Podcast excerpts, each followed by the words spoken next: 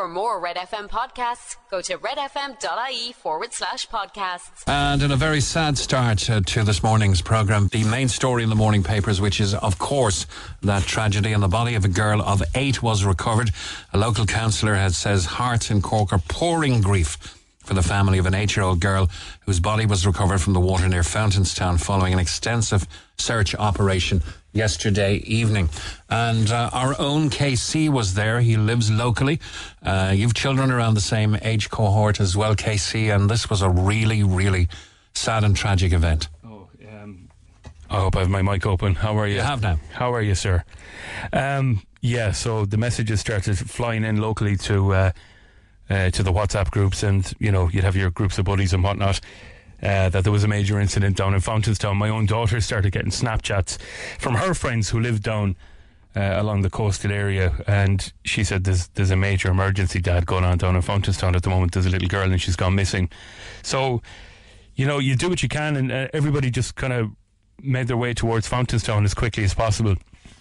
Uh, and you're standing there, and you know, the, by the time we got there there was already a massive emergency service operation. So you know place. something serious is going down, but you, you, you're effectively helpless. You are. You're standing there. You you can't do anything, and you know as many locals as possible turned out. Um, you know to to offer whatever they could, just to be there to support everybody that was around. And some people headed down by the rocks and by the uh, by the uh, the shore area, and everybody was doing as much as they could. By the time we had arrived. Um, there was so many ribs on the water. The RNLI were out there, the Coast Guard were out there, the Gardaí, uh, the fire brigade. Everybody had set up a major incident. Uh, what what we thought was a rescue operation, which you know was silently whispered as a recovery operation, and you know to see the parents of the little girl down on the beach. Uh, staring into the ocean is it's something I think that'll just haunt me forever. It'll remain with you, and, and it was heartening to see the amount, uh, the almost immediate response from Pleasurecraft, local kayaking club, the RNLI, the Coast Guard, Mallow Search and Rescue, the helicopter. The place was swarming yeah. with people trying to help. Um, one of the one of the local rescuers, uh, Owen, who is um, I, I, think Owen might be one of the call out volunteers for, for the local Coast Guard, uh, said I've, I've never seen a response like this to anything.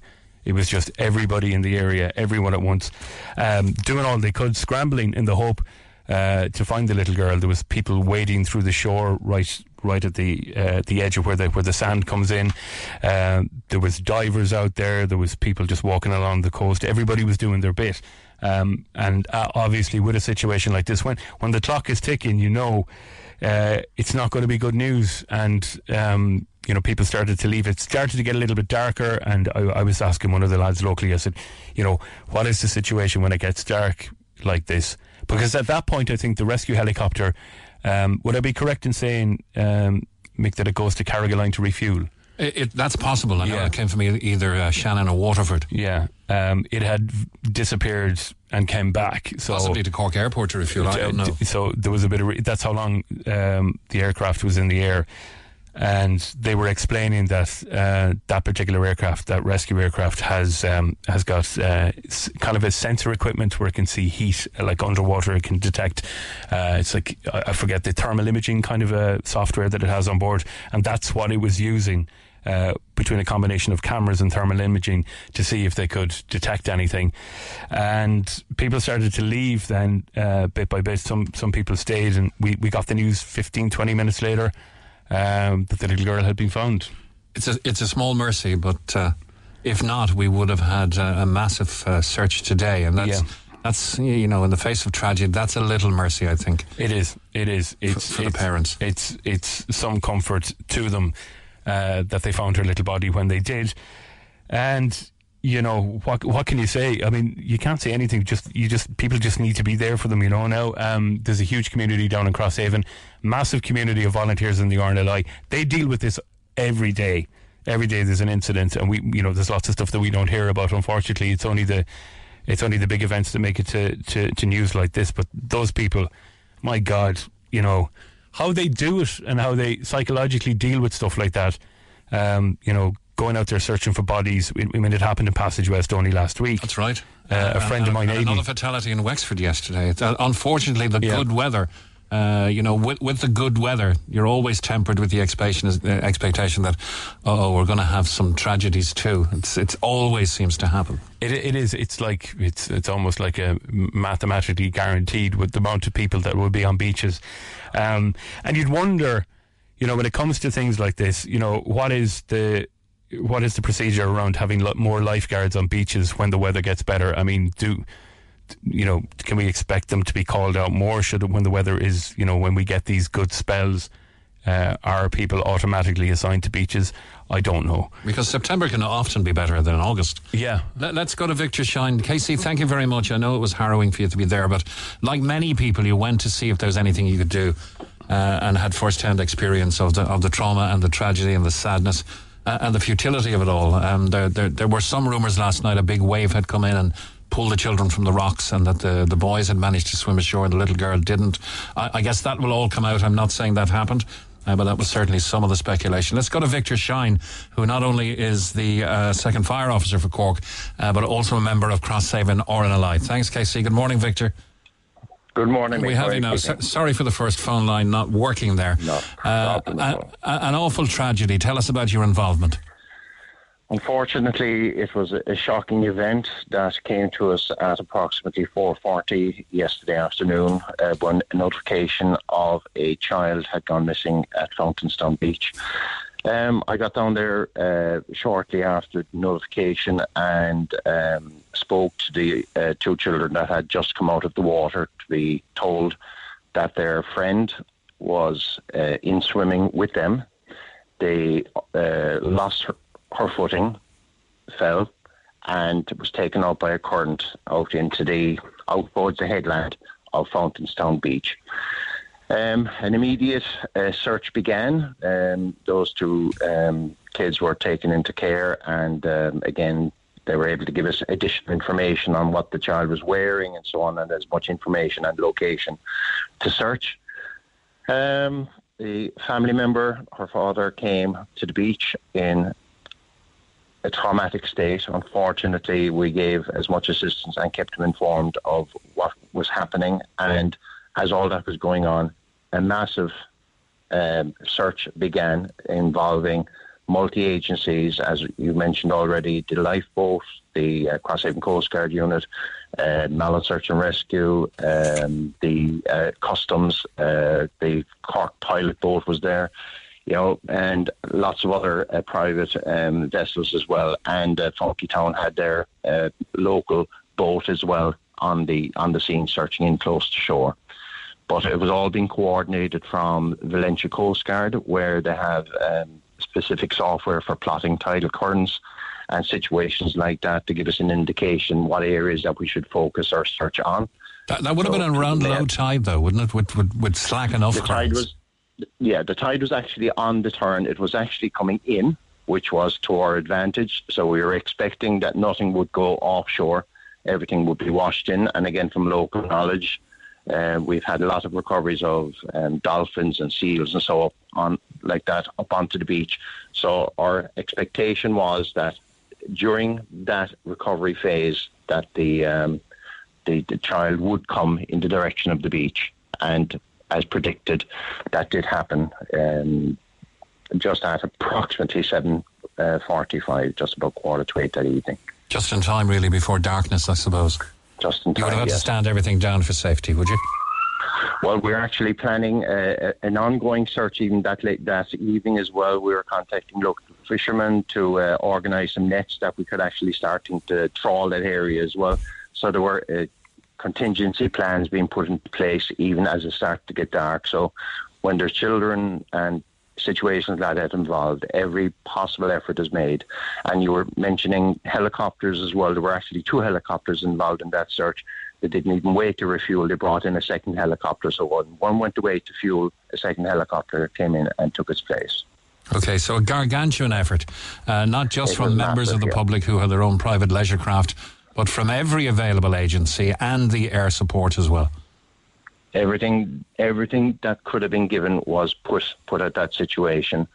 The the child was recovered from the beach, um, uh, brought by a Coast Guard vehicle to Crosshaven Coast Guard station, where the family came up and spent some time with the child before being removed to the, the Cork University Hospital. So again, support needs to be given out to all the schools. I was communicating with some schools there uh, this morning and last night as well because the the amount of other people that are going to be affected is going to be huge. So it's it's devastating for Crosshaven and the surrounding area. So it's our thoughts go out to everybody, and our sincere sympathies go to the family involved. Yeah, and a very popular family apparently living in the area for about twelve years. Uh, so our sympathies and condolences are with them. Children in the affected school will be receiving counselling uh, today. Thanks, Victor, for giving us, um, you know, a very sad. Uh, but but very detailed account uh, of of what happened yesterday. Life is so tenuous, isn't it? Yesterday morning, that little girl was playing and laughing in school, most likely, and uh, and then this tragedy can just happen in seconds uh, in an environment as dangerous as the water. It's uh, it's there for all of us to enjoy, um, but these things happen. Um, what what what about KC's final, finally? What, what what about when there's going to be sweltering weather, and when we've been waiting two or three months for it? Is that expectant flock towards the beach? Doesn't it demand extra lifeguards uh, on the beach? Um, every every time you have somebody going to the beach, you have your own personal responsibility as well as uh, support from the other agencies, whether it's the county council, the Coast Guard, or the RNLI, and so on. People must consider um, the conditions that they are actually entering the water in. Is there uh, off on uh, large swells there? Is there currents? Is there rips?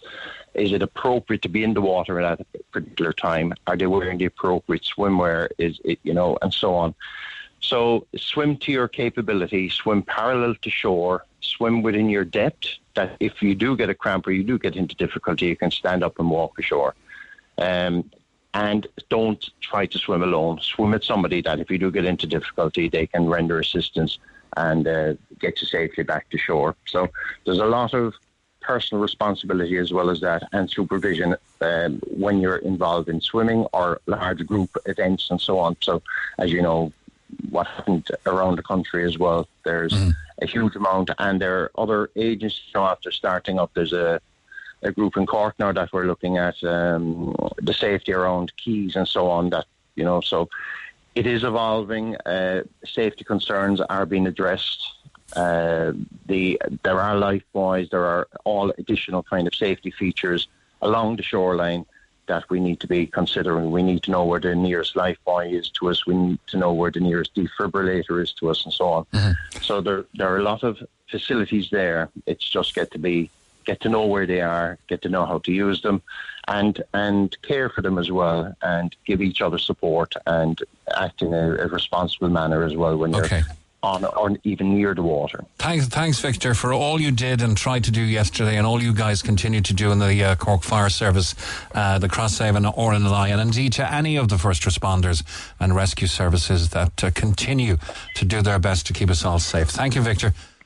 You're welcome. Cheers. Uh, fi- finally, we got Paul Byrne, Virgin Media News Southern correspondent, uh, one of the first reporters on the scene. How did you hear about it, Paul?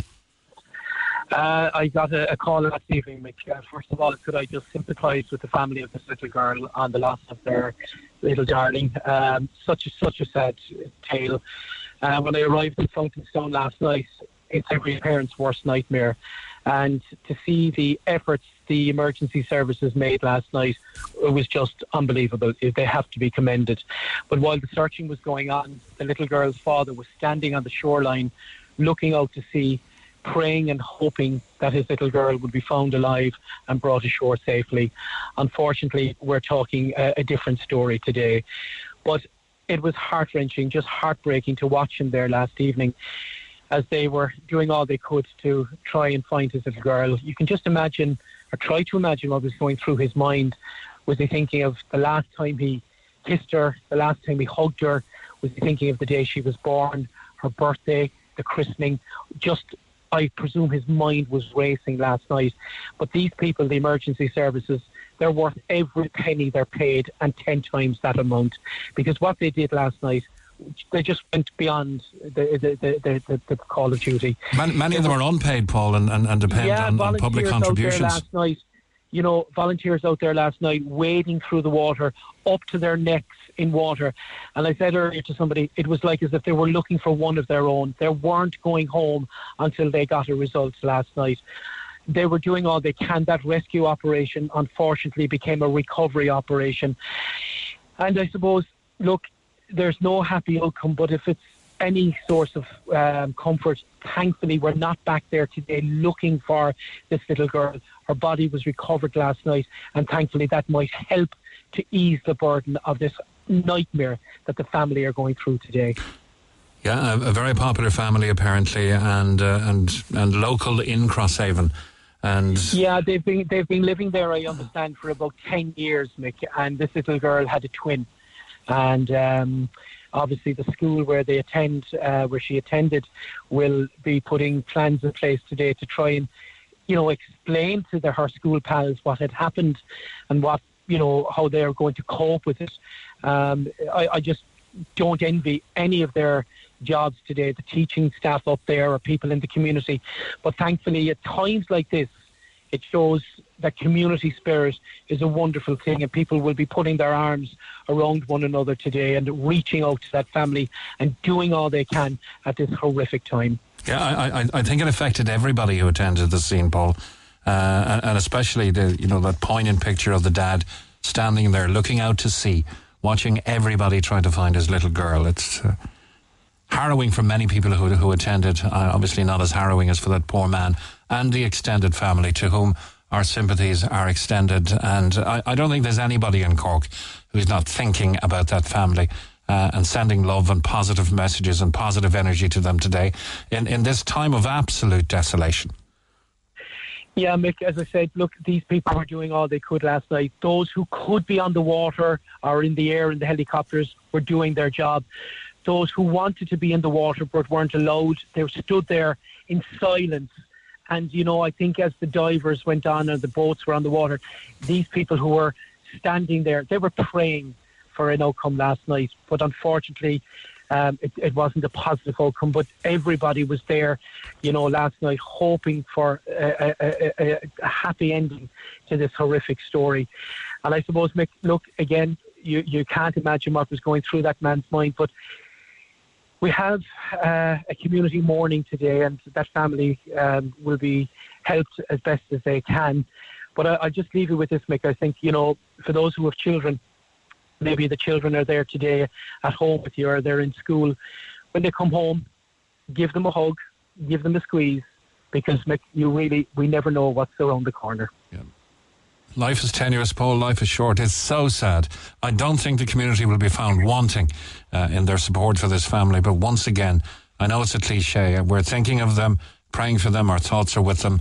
Uh, and I just don't know how they're going to get through this uh, this period of desolation and trying to come to some terms of understanding about the uh, the freak accident that befell their little girl. Thank you, Paul Byrne, Virgin Media News Southern correspondent. Uh, okay, we're better late than never. We'll get to our newspaper review in a moment.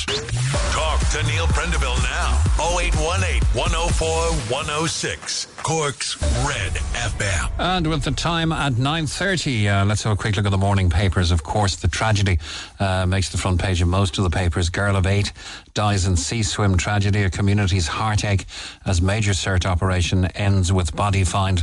A community has been left heartbroken after the body of a young girl was recovered in a major search operation off the coast of Cork. Uh, we've covered it with uh, KC, with Paul Byrne and with Victor Shine.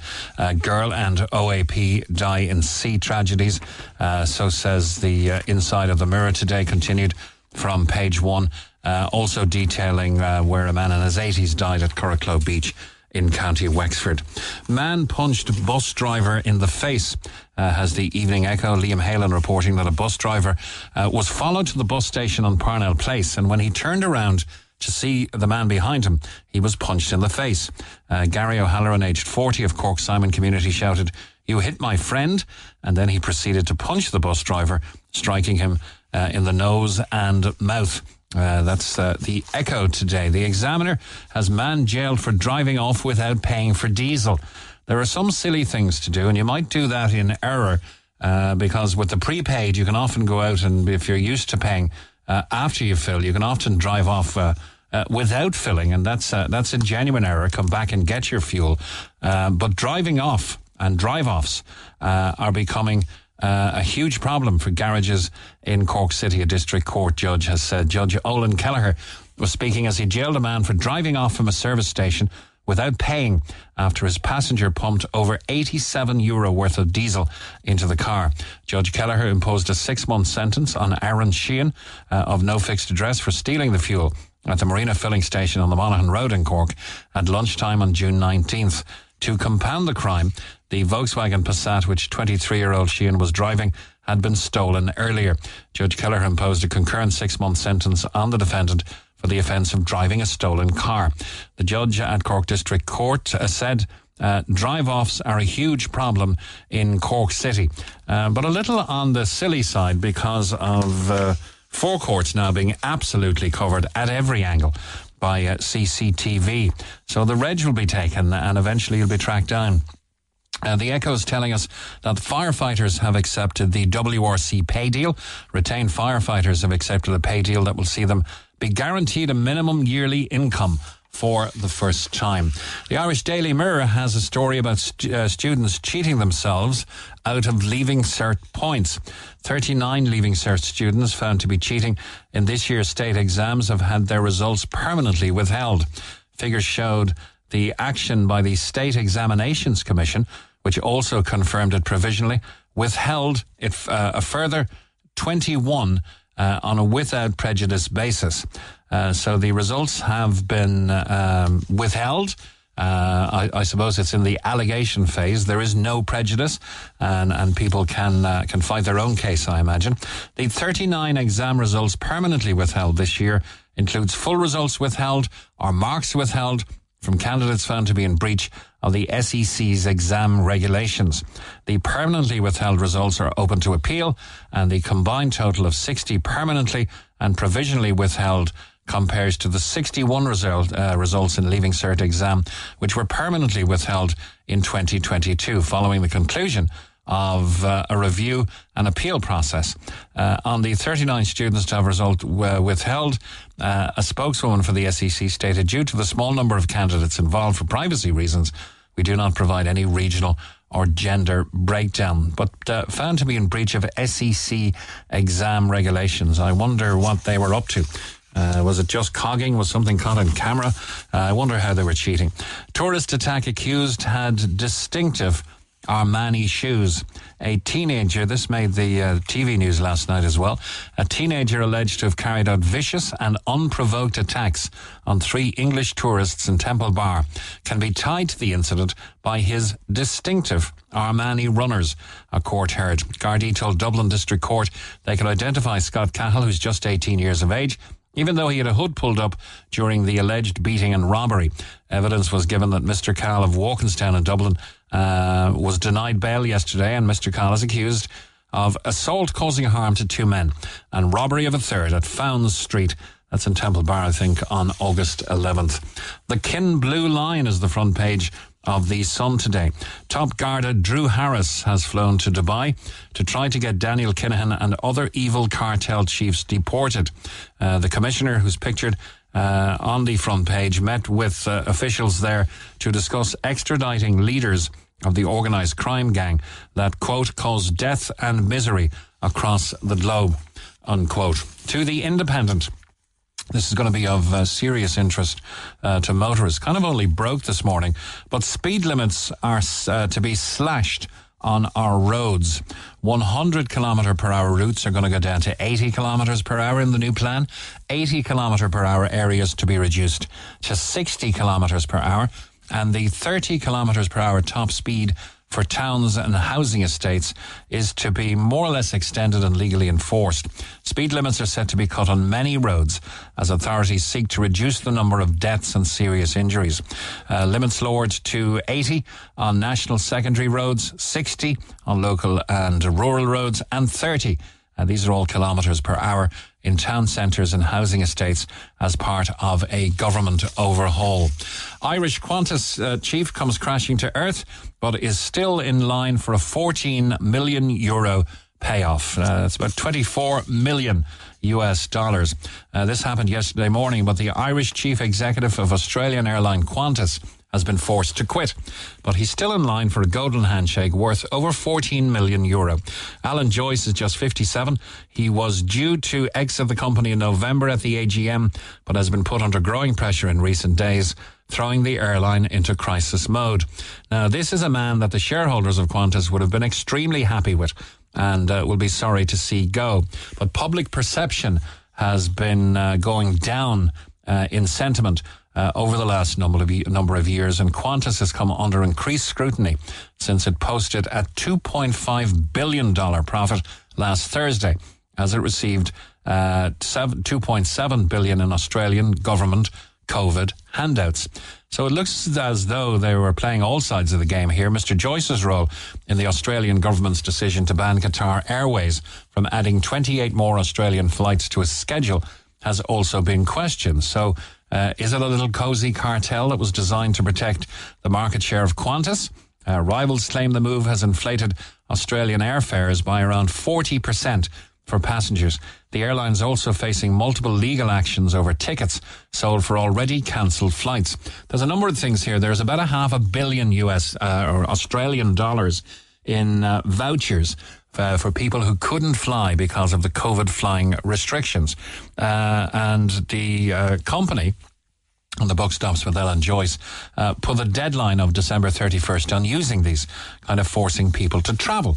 Uh, now it's had to back down and do a U-turn and say that's open-ended. Whenever you uh, want to use that voucher, you can. Otherwise, they may have been legally forced to refund all the vouchers. There's another story of Qantas selling uh, tickets for flights that they knew were already cancelled. Uh, so the airline is facing multiple legal actions. Uh, over tickets sold for uh, already cancelled flights and passengers unable to get their money back for trips axed during COVID. It's an intriguing story if you want to delve into it yourself. Uh, I'm not sure is this. Uh, he's got a very strange accent actually. It's kind of half Dublin. Um, and kind of tinged with Australian. Uh, but it throws you off because there's some words when he speaks are pure Australian. And then you hear pure dub as well. But that's Alan Joyce, uh, now stepping down as chief executive of Qantas. And uh, we'll have more from the morning papers during the course of the programme. Call the Neil Prendeville Show now. 0818 104 106. Red FM. And good morning from the Neil Prendeville Show. This is Mick Mulcahy, 19 minutes to 10 o'clock. Seamus Irwin joins me on line two, who is an agent for Forward Developments Limited. Now, you've got a number of properties, uh, Seamus, and uh, not just here, uh, in Cobh and Cork, here in Kerry and in Mayo. And you have council tenants residing. So you're an agent for Forward Development, and your speciality is really providing accommodation for council tenants. Good morning. Good morning, Mick. No, you were on with Neil about a year and a half ago, 18 months ago, when a tenant destroyed one of the apartments. What happens in that situation? This is, are we talking about a privately owned apartment availing of the HAP scheme to facilitate the accommodation of a council tenant? Is that correct? That, that is correct, yeah. That so, is correct, yes. So, and, and, and in that occasion, we had to foot the bill ourselves. It cost us 6,000 euro. So who foots that bill? The private owner of the accommodation or? Yes, yes, the private owner of the accommodation, yeah. All right. Yeah. Unfortunately, the council wipes their hands. What the council says to us is, you know, it's between the tenant and the landlord. Okay, I'm looking at the photographs. Uh. I'm not sure is this the recent one or the one from a year and a half ago, but you wouldn't. No, these are these these are the recent ones now. This is a different apartment in the same place in the same block, but it's it's a different tenant. Can, I ask you? These these photographs are so shocking. Was there yes. someone living in this up to the point yes. of these photographs? Yes. Up, up to two weeks ago. Up to two weeks ago. Up to two weeks ago. Now we we we. We had a council inspection about three months ago, maybe or three and a half months ago, and when we knocked at that door, we were not allowed in to inspect the property. Now, as you know yourself, all during COVID, you couldn't go in. And we, we, we respect that and we appreciate that. But, but like, COVID is, is over and done with now, and the council wrote to us saying that they wanted to inspect these properties, and when we came to this property, the tenant would not allow us access. So we had no other choice, only walk away, the council inspector and myself. And about two two weeks ago, maybe, they I got notification that the Gardaí were called there, the fire brigade and the ambulance, and that this tenant was taken away. Now, they, to gain access, they had to bust in the window, number one. Not, not break the glass now, but they took the window out of the frame. Now, I, I, I, I, I'm led to believe that it was the Gardaí that done that to, to gain access to, to get this person out. What was wrong with them, I haven't a clue. Now, I did go to the Gardaí uh, last Monday, a week, Monday gone by, to know where this tenant was and what was the situation, and they, they told me they could not divulge any information whatsoever to me. So I, in turn, then we had to get a, a window crowd out to replace the window and change the locks on the door. That I done because everything was wide open, and with the consequences that we boarded the, the, the apartment up. Now we took those photographs, which are shocking. There, Shocking. there, there, there are no words I can use on the radio to describe the Exactly. absolute filth. Uh, Exactly. oh my God, I'm just looking at one of the toilet pictures, but you, you couldn't even walk through the place with the rubbish. Exactly. And, and somebody was living in these conditions. I mean, you'd say something Exactly. if, if, if there was a if there was an argument and somebody had it in for you, and they trashed the place. But this isn't this isn't trashing a place or breaking stuff up.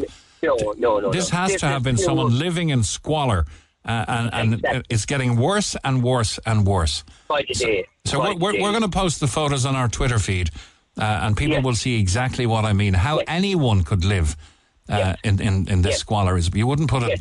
You wouldn't put an animal into it. And I'm not trying to Exactly. not trying to raise the irk of animal Yes. lovers, but uh, Exactly. this is Like, this is like know, a sty. This is absolutely covered in. Yes, I won't, I can't even describe half of it. exactly. Exactly. And I mean, you know, we have to face into that now and clean it out. So you you've boarded it up for now, but but what's Yes. what's the essence of the contract, if you like, uh, that you Well, have the contract, you have with the well, council? con- the- you see, the council come, the council come, right, and they and they they um, assess the property first day that it's suitable for a tenant, that it's clean, spotlessly clean, that everything is, is there. They inspect the property, and they then put a tenant in. They give you a tenant, right, and they pay the te- they pay the rent, and the tenant pays so much per week yeah, but their uh, back so much, right? but how Now, how is that then- tenant vetted to your satisfaction as the provider of the property? Well, this, they're not being vetted at all. It's as simple as that. They're not. They're only vetted by the council. Like we have no background of what these people are. Now there is there's two or three more tenants. You see, where, where the problem we have, the problem we have, is that on our contracts there are no pets or nothing else. Okay, and and if there was to be a, a, a pet allowed, it has to be in written consent from the landlord or his agent. Okay. Okay, Now, these people, these are one bedroom apartments. These are one bedroom apartments, right? Now, these people come along then when they're in there a couple of months and they bring a dog. They get a dog.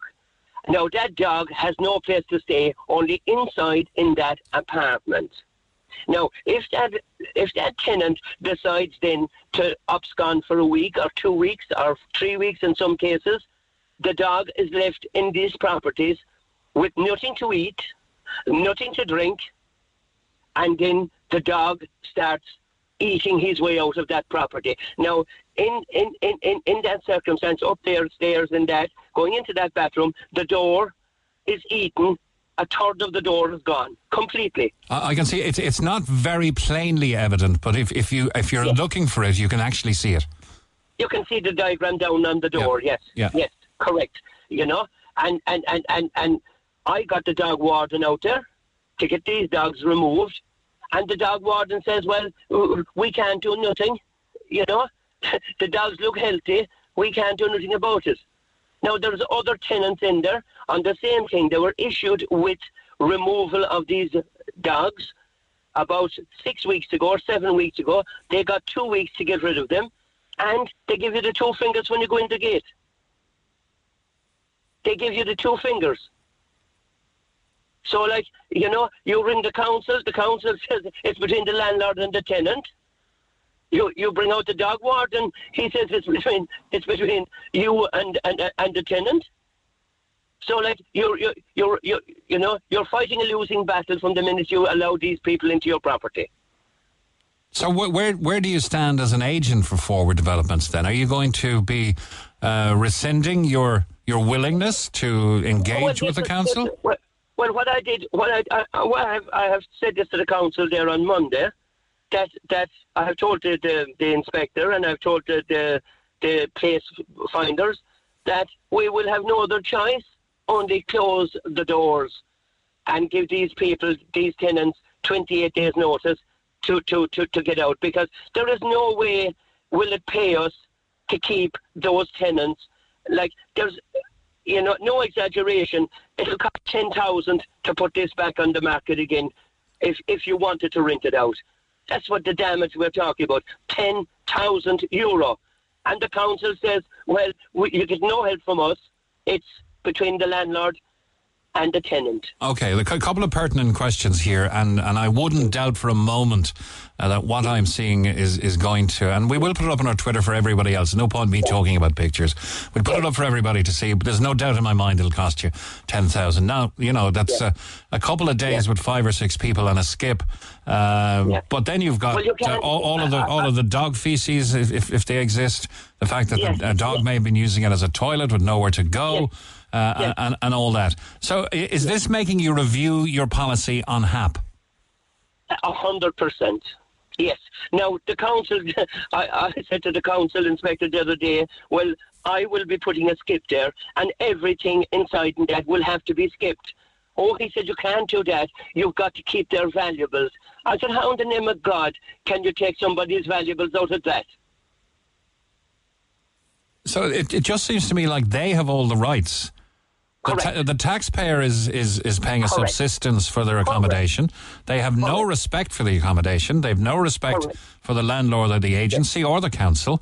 They completely Correct. thrash it, bring it into an uninhabitable state, uh, and then do they expect to go off and get another brand new property or habitable Well, property? this is this, this, this. I, I asked the council that, and unfortunately, that's what's happening. The council will put them up in hotels, and they'll put them up in guest houses, and they'll uh, until the, another property or until another ten landlord comes along and says, "Look, I have a couple of properties," and then they stick these people into them again. But where will they get a reference? They're not going to get one from you.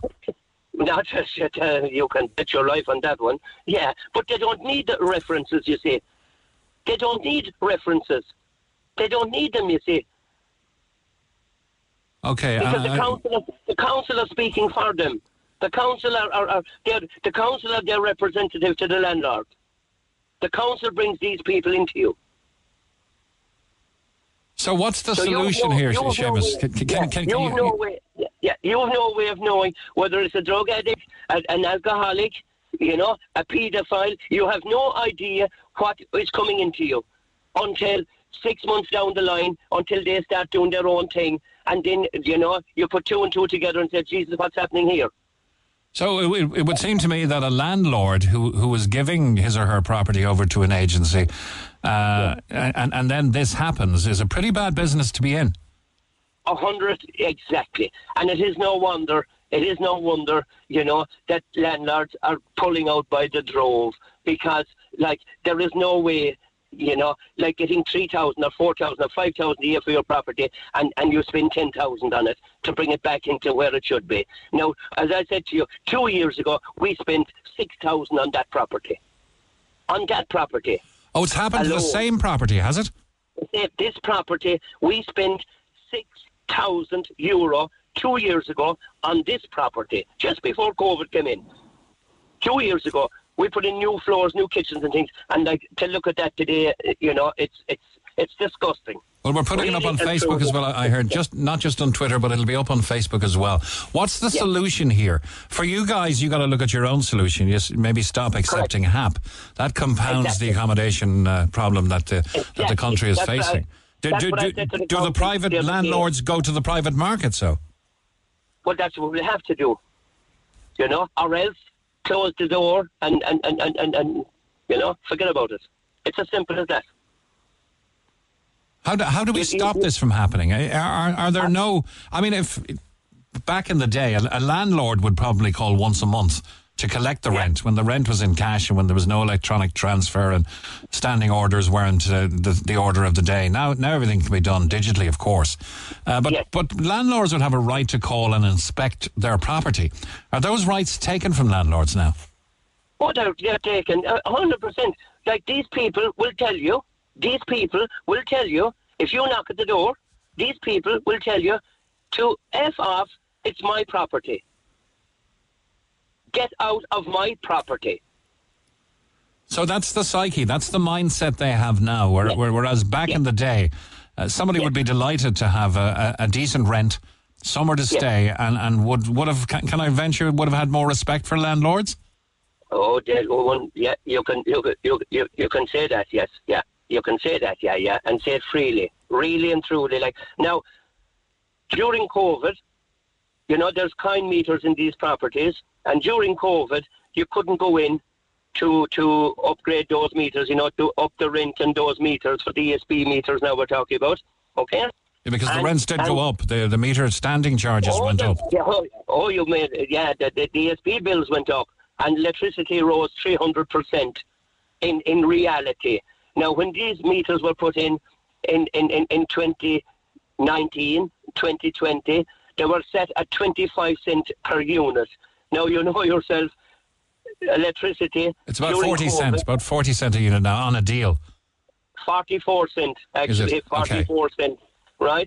And we rose those meters up because we were paying the main bill all during COVID. So we rose those, those bills up to 60 cent per unit to, to get back our own money that, that we had spent out on those, right? And we, we, we have been told that it's illegal to do that by the tenants, not by the council, but by the tenants are telling us, you know, that what we done is illegal. So the, ten- the ten- tenants are well versed to the letter of the law with their own rights. Then Exactly. And it, it wasn't illegal all during COVID to get electricity at 25 cents when it was 40 and 44 and 45 cents. So You know? I, I, I'm, I'm just I'm just wondering what direction you're going to take from here. Is it, is it going to be? Uh, you, you must be representing many um, private landlords. Will you all collectively take a decision to, to change course here, or what? well, we have no other choice. We will have no other choice in the matter. Like, now I will have to get onto the company as well that, that I work for, and I will have to ask them of their what do they think like because I know that they are not going to spend ten thousand again on this apartment. They'll say leave it boarded up, leave it boarded up. Now I have spoken to the Gardaí in Mallow, right? And, and, and, and when this person comes out of hospital or wherever they are, I haven't a clue where they are because the Gardaí wouldn't tell me, right? Now, they're going to come back to this property. Are they going to break in? Are they going to break in? Are, are, are, are we going to get any, any satisfaction from the Gardaí? Are we going to get help from the Gardaí when they come back? Can we ring the Gardaí and say, well, this person is breaking into our property? Or are the Gardaí going to say, well, Well, it's, it's their property? exactly. You know what I mean? Uh, Se- Seamus Irwin, thank you for coming on. I think it's time to get into a different business. Open a dog grooming business or a tattoo parlor or something. will, will you keep in touch with us on progress and, and, Okay. and what happens here? Because, because Yeah. this must be happening across the country to some extent. Ex- Seamus Irwin, Exactly. an agent for Yeah. Forward Developments Limited, thank you very much. It's two and a half minutes to 10 o'clock. News at 10 is on the way on the Neil Prendeville Show. Now, the Neil Prendeville Show, Red FM. At eight and a half minutes past 10 o'clock to line one and to Sinn Féin councillor Mick Nugent of the Northwest Ward. Good morning to you, Mick. Morning, Mick. Now, as you'll have heard in in our news bulletin, and I'm sure you're well across the story, the story, a provider has been found for the Before Five preschool. The future of the family centre has been secured for the children of the North Side. Can you first take us back into a little uh, of the history of what went on here?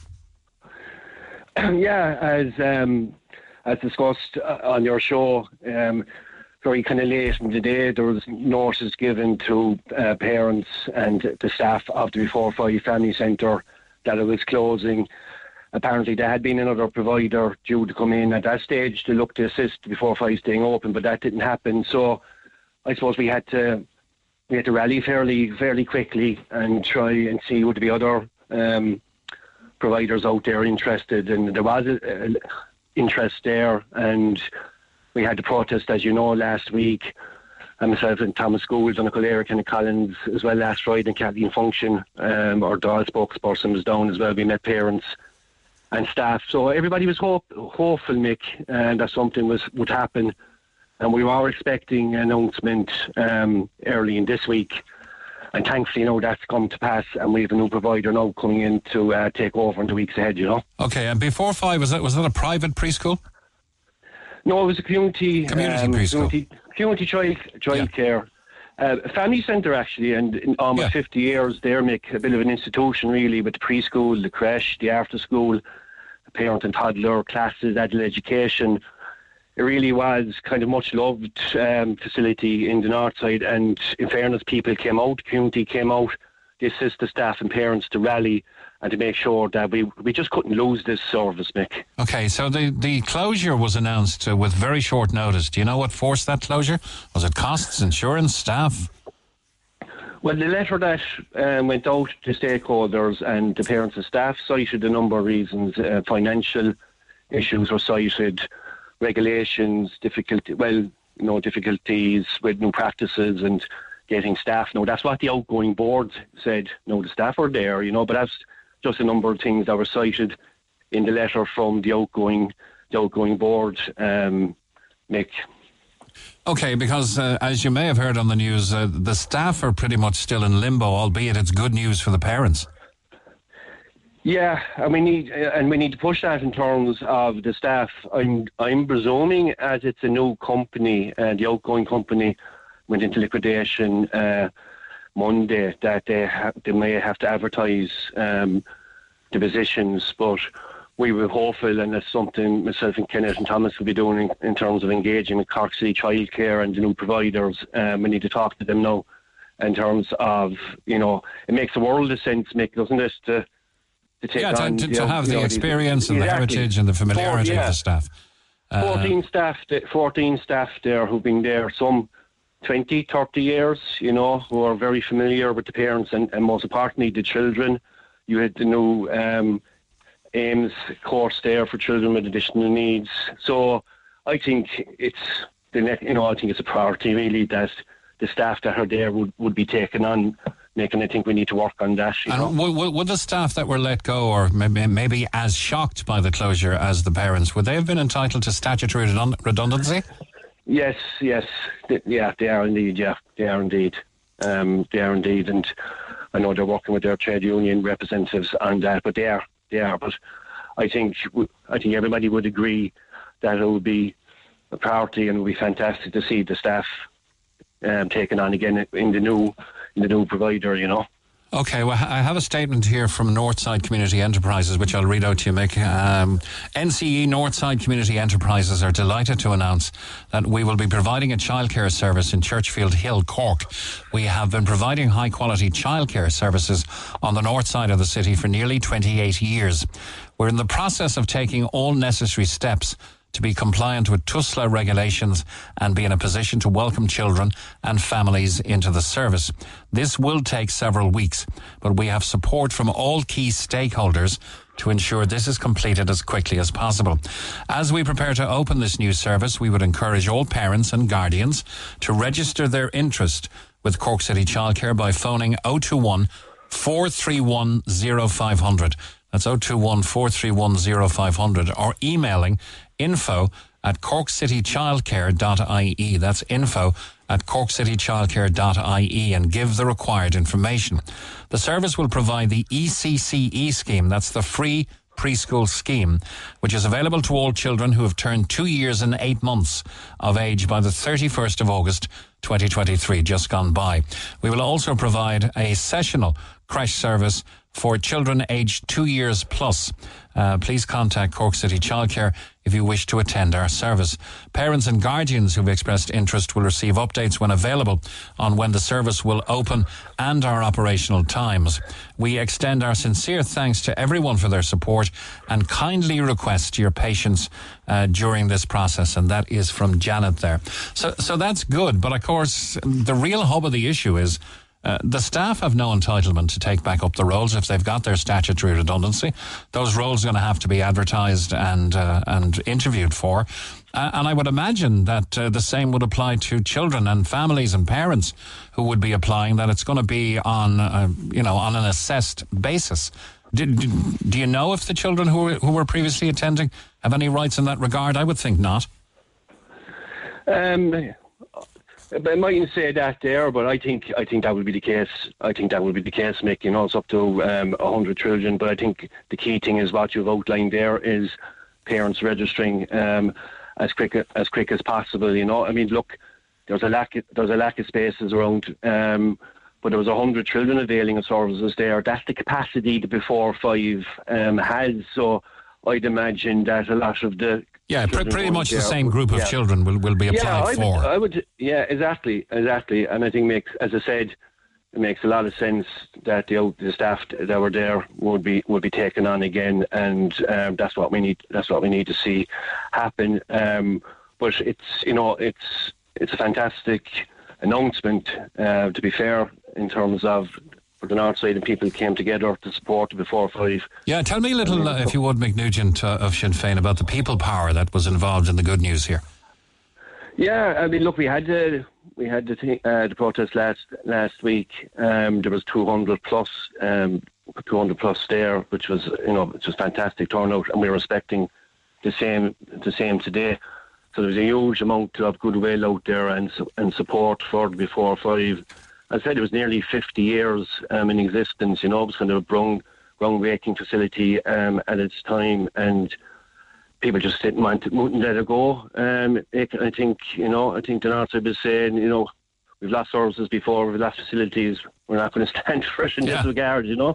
And so people came together and they rallied, and we've had a successful result, and it, it's you know it's great to see it, and hopefully we'll get things back there now. Um, so as the time really is of, is of the essence for, you know, a number of parents were telling us, us that last week at the meeting, the hut, you know, that they're concerned for particularly children with additional needs, um, that they don't, you know, start slipping back. You know, they need they need the service and hopefully that'll be put in place within within a number of weeks. yeah, I, I, I think one of the biggest delays in staffing for something like this is Garda vetting. But you would imagine that that anyone who would be applying as as, as a qualified uh, qualified childcare assistant or whatever would already have the Garda vetting that's current and would be would be accepted. And exactly, exactly. Yeah, and hopefully that you know, hopefully that would uh, speed things up as well for uh, the staff that are there who, who are applying now uh, for this for the new provider, the new company t- um, taking over. But I think we're we're going up this afternoon. I think the protest is more probably a celebration or commendation today at half past two outside uh, before five, and we'll start the conversations as well today with the staff and what's the what's the next steps in engaging with the new provider and Cork City Childcare in terms of um, pushing that the staff will be will be taken on there. Yeah. I think that's very important because as you've um, outlined yourself. I, am sure the staff are very happy for the outcome, if, if uh, a little in limbo as to. Uh, individually, yeah, yeah, I know, I know, yeah, I know they will because from talking to them and meeting them and knowing them, um, a number of them for many years, and at the meeting last Friday in the hut in Gran, you know, you could see, and some of the children were there, you could see the interaction there. We know they go, the staff that were there go oh, went above and beyond, you know, really in terms of engaging with the parents and, and the children, you know. So All right. you could see you could see that, and that's important to know that that the staff will be will be taken on there, you know, and we get this. And then I say in the number of weeks ahead, it'll probably be the the preschool and the creche will be the first services there, but it'll be to God the other services there, the after school, and even the likes of parent education uh, groups in education and courses as well there because it's a family centre really. Yeah, but a, a little bit of patience is going to be needed on the on, on the family yeah, behalf yeah, before things bed in. Yeah. Yeah, well, I think so, but I think we'll get there. We'll Okay. get there all working together, you know. Thanks, Councillor Mick Nugent, Nor- Thanks, Northwest Ward for Sinn Féin. I think the message here is that the, the North Side won't take any loss of services lying down, but for now, enjoy the celebrations. Thanks, Mick.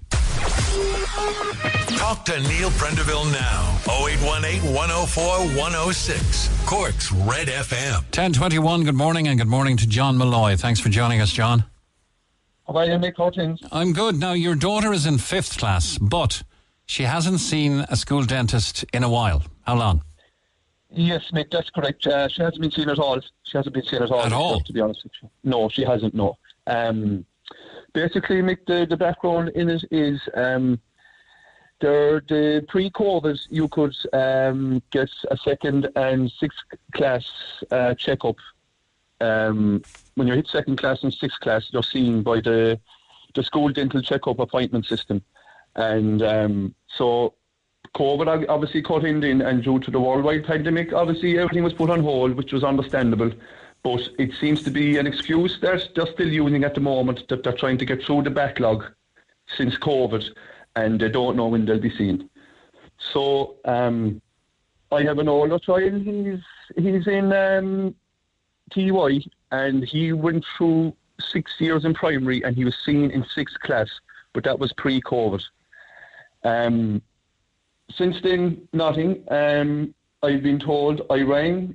There is an emergency number you can ring, and they will see the child if they have real pains and stuff like that. They'll see him within maybe 24 to 36 hours.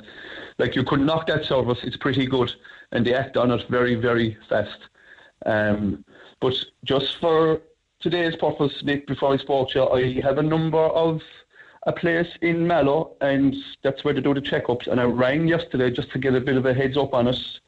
I said I get a, a bit of a steer before I speak to you this morning. And um, I basically spoke to the girl over the phone. Um, I took nothing away from her. She was very nice, very friendly, very nice to deal with. But obviously, she's only feeding back to me what she's been told. And she just said um, the COVID excuse is being used again. Now, like, it seems to me as if COVID is kind of being used at the moment as a scapegoat. And I kind of explained to her that my child was in fifth class. And she basically said to me, well, she won't be seen this year or next year.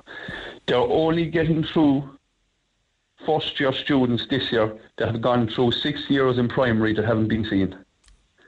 That's, a, So- that, that's amazing. They're using the COVID backlog for things like the uh, the driving test, the theory test, the NCT. Yeah. It's it's a it's a common feature. Uh, what what a- what, what in your understanding, John? wh- What's your understanding of, of a child's entitlements going through primary school? Uh, Well- and, and do you think the gov- the government is abdicating its responsibility towards oral health? Well, I think so. To be honest, um, Mick, because you know, like kids growing up, it's it, you can you can parent them and you can acknowledge them the best you can about fizzy drinks and sweets and what have you. But you still like they could brush their teeth every day and they could be very good. But at the end of the day, they still need to be checked by a professional. We are only parents. We don't have the degree. We don't have the education on parental or on dentistry requirements, and that's all. It's just a basic checkup and it's after falling between two stools now, Mick. And it doesn't. I don't see any headway yet as to when they're going to um, get to see these kids. Now, I spoke to my own dentist, um, obviously, and I was explaining to them about this, and they completely knocked in the head. They said no, it's no excuse. Um, they they should be seen. The dentists are there. Now, during COVID, there was a lot of dentists uh, she told me, were deployed to the drive-through centres and to different areas to do the swabbing. A lot of them didn't go back into the service for a long time afterwards when they opened up after COVID. And B, a lot of dentists have left the service and travelled abroad for reasons unknowing. I don't know. Do you believe that to But be look- true? I, I have no idea, Mick, to be honest, but this person, I know her very well, and she said, no, it's not true. You need to go back and explain to them that they need to be seen. But I said, look, I, I, I'm only the middleman here, like, and I'm kind of being told two stories, but that's why I'm throwing it out to there, Mick, to see if any other people had any other experience that I had. I have another girl, she's in third class, so going by what I was told yesterday about my child in fifth class not being seen this year, it looks as if my child in third class will go all through primary school and she won't be seen until first year. Okay, I'm, So I'm just trying I- to get a handle on the children's rights because there are always private dentists you can go to if you can afford that. And is, is that what you think is happening? It's, you're being pushed I think towards private spending? They've been pushed, to, yes, to avoid to avoid uh, waiting to see the the entitlement, which is in the primary school service. It's like it's a school dental checkup that's been there years. You're seeing a second and sixth class, and you're you're you're being pushed right through to first year now before you've been seen. I have a good friend of mine. His niece or his daughter um, was had her checkup actually she was lucky. She was seen in sixth class. She was one of the lucky ones, and she requires getting a bit of dental surgery to her teeth. And she's definitely told she's definitely gone through the private sector because by the time she'll be seen again, it'll be too late. Her teeth will be gone too far.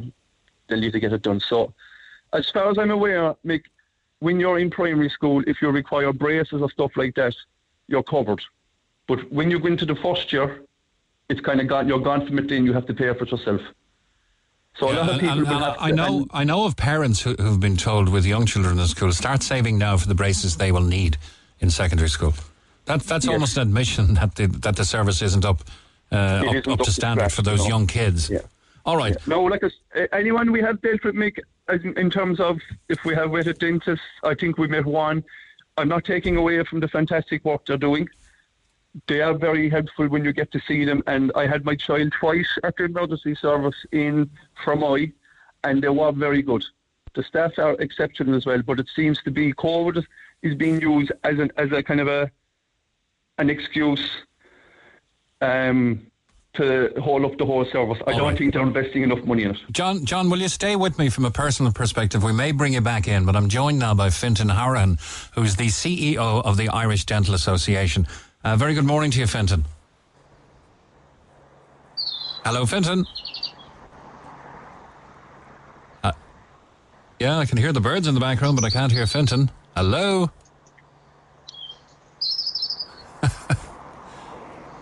I guess we'll try, we'll try and come back to him. Hello, Fintan. It's funny the birds are so clear, isn't it? He, he could be brushing his teeth.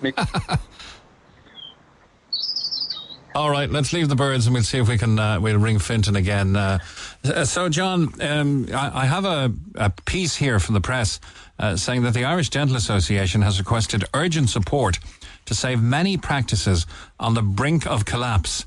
Uh, amid the corona crisis. Now, uh, this this was obviously during the corona crisis, uh, and obviously people were precluded from going to their dentists. Um, but they even went as far as writing to uh, the Taoiseach, the Minister for Health, party leaders, uh, and really explaining that by the nature of their work, dentists are one of the most vulnerable groups of healthcare professionals to a virus like COVID 19. Now, there are many trades and professions that had to sit through and not being able to work during dur- during the COVID. You would imagine dentistry, with its high access points for university, uh, and is is a high return profession because you're spending six or seven years in third level education to become a dentist. Um, can, can you actually believe that the profession, uh, you know, whatever about during COVID, would be in crisis or on the brink of collapse? Well, look, are they after setting the threshold too high, as in the point system? Who knows? Or if you travel abroad, is it a bit less relaxed? Maybe, maybe that's why people could be leaving the country to go over abroad and, and experience it there, and they might get they might get their badges, as they say, a bit faster. But Yeah. I don't know. Like, I, like I'd like to know the percentage rate of people that have actually gone into dentistry in, in Ireland in the last five years, because Well, Fintan should be here now. You there, Fintan? Yes, I am. Hello, Michael. I'm still hearing the birds in the background, but that's fine. Um, hello, Fintan.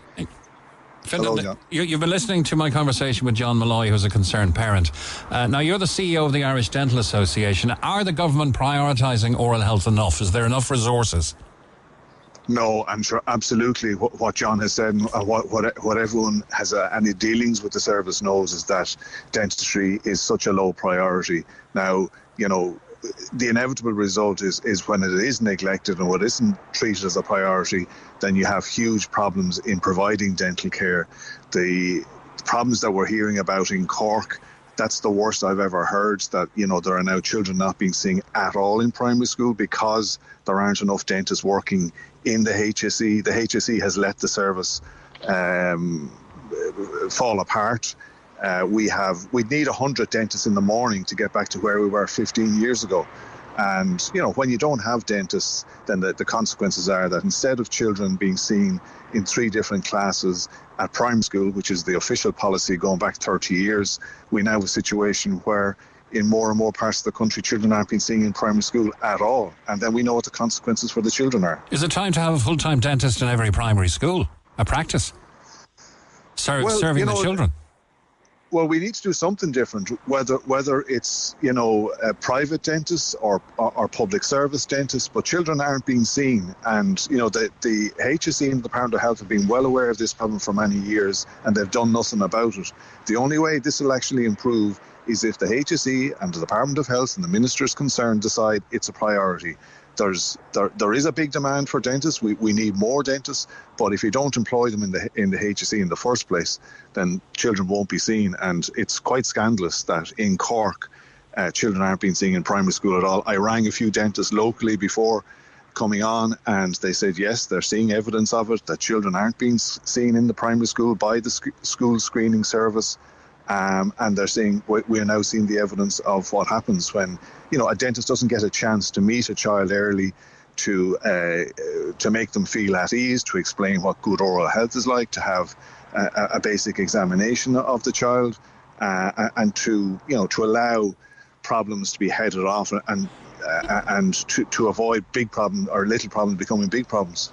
And, and as John was suggesting, uh, problems that may need braces in later school years, uh, that, that that's a cost that doesn't seem to be being borne by the government because of this lack of of attention in primary school, and that's when the attention's needed with the braces. You'll end up paying yourself Well, six it- or seven grand in, in secondary school. Yeah, uh, that that is. I mean, people are well aware that's the most expensive treatment that's going to be required for a child. And you know, if a child is seen at an earlier stage, then a dentist can intervene, and they may not always be able to to, to prevent the need for orthodontic uh, or, or or jaw surgery. But uh, yes, when, when children aren't.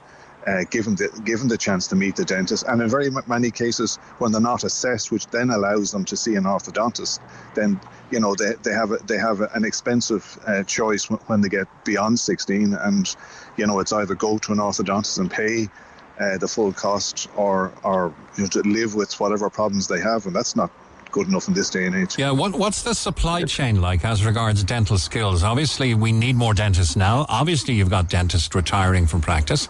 Uh, it's a very high CAO point entry level into into third level. What's what's the supply chain looking like? Even if they were all to stay in Ireland, Yeah, if it, so, we have dental schools obviously in Cork, in Dublin, and in Belfast, and they don't supply enough graduates to, to keep up with demand to start with. So we are reliant on dentists coming in from overseas, and we're very grateful for that. But in Cork, for example, in the dental school, over half of the places are filled by students from far away, from Canada, from the Far East. They are paying, you know, around fifty thousand a year in fees. The reason they're doing so uh, is because the dental schools aren't being properly funded. They have to set aside half of their places for students who will pay those types of fees to meet the running costs of the school. That means then if you're doing the Leaving Cert this year, your chances of getting to study and to uh, graduate as a dentist here in Ireland and hopefully to practice in Ireland are, are reduced by 50% overnight. So we have said to Simon Harris that you know, it's all very well talking about expanding dental schools and, you know, they, they, they, they turned the sod on and do dental school in Cork in 2019 and nothing has been, it's still a green field.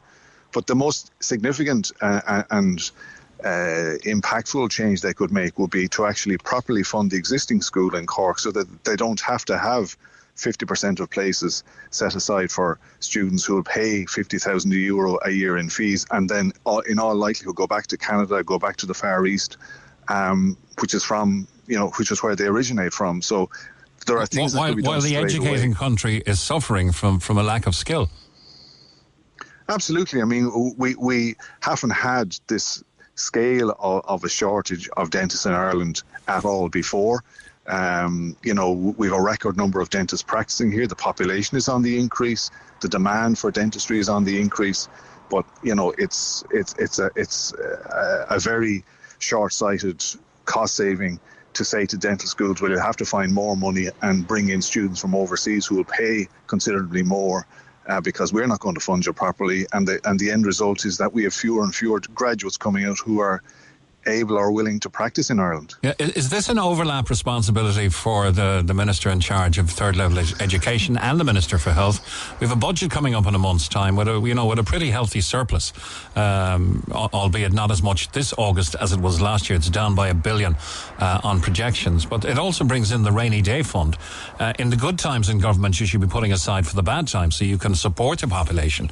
Uh, is, is, if, if the CEO of the Irish Dental Association can't get through to the relevant relevant ministers, uh, then where do we go from here?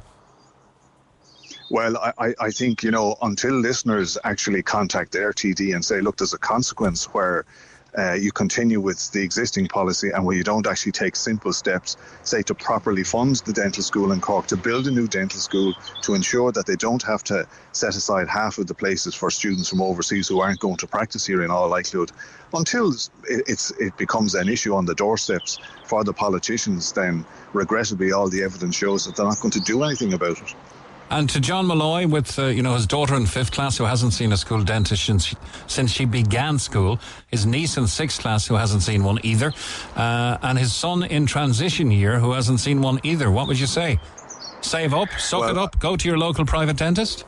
Well, I think well. Uh, I'm sorry to to cut across here, but I, I, just think a squeeze needs to be put on. Um, in terms of like you mentioned there, Simber, um, population is on the rise, classrooms are getting bigger. It's only going to add to the existing problem. Um, I really think that someone from the Board of Education needs to sit down with a minister and someone from the HSE. They need to put a plan in place. And also, I think, which is hugely important in my eyes, is put a kind of an information pack together send it out to the schools, deliver it to the parents, tell them where we are, and tell them what they're doing to try and resolve the issues because everybody seems to be in the dark about it. It's kind of Chinese whispers at the moment. Everyone is saying, Oh, I haven't seen, did you hear about him? Did you hear about her? If everyone has it in black and white, documented from the relevant um, sides, people will know where they stand and they'll understand it. It might reduce the frustration a small bit, but as things are at the moment, no one knows what's happening. So I just think they need to do something like that anyway to start things at the moment. I think you're pushing an open door, a door there, John, with, with Fintan Hourihane. I think you'd agree, Fintan, would you? Oh, absolutely. I mean, I, I think that the value of the school screening services, it gets uh, it gets the dentists into the schools to meet the children, and I think there are parts of the country where uh, private dentists will sometimes go into dental schools and offer good oral health advice. But yes, absolutely. You know, dentistry is one of the areas where prevention is is is essential to good oral health. You know, all a lot of the problems can be prevented in the first place. And obviously, if people have information on nutrition, on diet, uh, and on good oral health practices, then hopefully that will help uh, prevent problems, but you, you will need a dentist to, to be in the schools to see the children. Clearly, people can go to see their private dentist as well, but the value of the school screening service is it's, it's a service that's there for every child. It's not down to whether you can afford to go to your private dentist or not. Uh, you, you can imagine the growth in our population since 2006 to 2022. In that time, the number of public only dentists in the HSE has dropped You'd think it would increase with the population, but it's dropped by almost one quarter over the past 15 years. There were 330 of them. Now there's only 254 of them. Yes, and it's becoming harder and harder to uh, to replace those who retire or to recruit uh, dentists who um, where where permission is given to, to bring them in. Uh, it's exactly as you said. Uh, the numbers have fallen by nearly a quarter when the population has risen by almost a quarter. So in many ways, by stealth, the HSE has let this service collapse. And until such time as the HSE actually says, yes, we realise the problem, we need to hire more dentists, and they, they certainly have the funds to do it, but until they actually decide it is a priority, then I'm afraid nothing is going to change. Okay. Uh, Fintan, I'm intrigued about the birds. Are you out for a walk? Do you, do you keep them or what? no, it's very sunny here in Dublin. I decided to come out here. I have a better signal here. Yeah, you're on WhatsApp, and the signal is brilliant. It's it's so clear actually on WhatsApp that the, the birds are blasting through at the top end of the. Uh, uh, of the spectrum. So it's brilliant. Uh, Fintan Hourihane, CEO of the Irish Dental Association, thank you very much for, for giving us your expertise. And John Malloy, thank you very no much as a parent for, for highlighting what's bound to be a big issue and hopefully can be an issue on the doorsteps because this is not going to go away. Uh, the, the most stark piece uh, of information we gained from Fintan is is that fifty percent of of what could be uh, local practicing Irish dentists uh, will not be uh, because by necessity, financial necessity, the universities have to sell those places to people travelling in from abroad. So it's a problem that's going to grow, I think. Uh, but the real stark element is fifth class, sixth class, never seen a dentist. Uh, son now in transition year in secondary school, never seen a dentist. And they're blaming COVID. Uh, uh, dentists heading overseas and not enough entering the profession. I'd be obliged if you keep in touch with us over, over the next year or six months or whatever, John, and see if anything has changed, see if you get those Yes, appointments and Yes, I sure will, Nick, and thanks for taking the call, and thanks to Fintan too also. Yeah, thank you very much. And I'm sure other Thank you. parents are, are, are now engaged and wondering uh, what can I do for my little Mary or my little Johnny to make sure that oral health is prioritised. Get it off your chest. Call Neil Prendeville now on 0818 104 106 Red FM. And just to give you all of the numbers, 0818 104 106 is our phone line. Uh, but by text, SMS, or WhatsApp, you can uh, get in touch with uh, 086 8104 106, 086 8104 106. On line three, it's Agnes. Good morning, Agnes. Good morning, how are you? I'm good. Now, you're, you're saying we shouldn't be painting all HAP uh, users and availers of the HAP scheme with the same brush. Yeah, I do. I agree with that. I I- tell you what, now, I was just sitting down, I was listening to the landlords giving out. Can I, can sorry, can I can I put my hands up here? Uh, I'm Yeah. sl- I'm slightly to blame for that because it came into my head, as many things do when you're doing a live interview. That I should say here, that of course, there are the vast majority uh, of of the people who avail of the HAP scheme are not thrashing places like this. They're actually Yeah. very good. T- it just I just never said it. So my apologies if if uh, if I was uh, a contributor to your to your angst and your ire. Hands up. Okay, that no worries. No, it's just I suppose when you turned around and you asked him, um, maybe it's time to change into a different um, job section or whatever, like you know, and uh, about doing away with people not not taking on tenants that um, are looking to do it with the HAP, and he kind of agreed. You know, it's it's very disappointing because even just being a HAP tenant in general is very hard to just get a property. Like the minute you tell a landlord that you're getting HAP, they don't want to even look at you. Yeah. Uh, I, I understand so- that from, from previous shows and previous interviews we've done that uh, even even with the HAP, there's a certain is stigma the wrong word attached. Certain landlords don't want anything to do with HAP. They'd rather well uh, pocketed professionals coming in paying high prices. Uh, but Yeah, the, but yeah. the HAP scheme and people who avail of it is a very necessary element uh, of our accommodation system. Yeah, yeah, of course. Well, like like I said, now I moved into my place about five years ago. When I moved in, there was nothing here. There was no furniture. Um, there was no floorboards. I put in new floorboards myself. I removed the carpet on the stairs because it was dirty, and I got a new carpet in. Oh, but you, I, you're in on the HAP scheme, yeah? I am, yeah, but, But, I that, got all but that, that, myself. that property should have been vetted uh, that it was suitable for occupation. With no floorboards, it's not suitable. Well, they were floorboards, but I mean they were very old and kind of cracked. Okay. So I, I like revent, like basically re, re, what's the word I'm looking for? Renovated the whole lot of it really myself.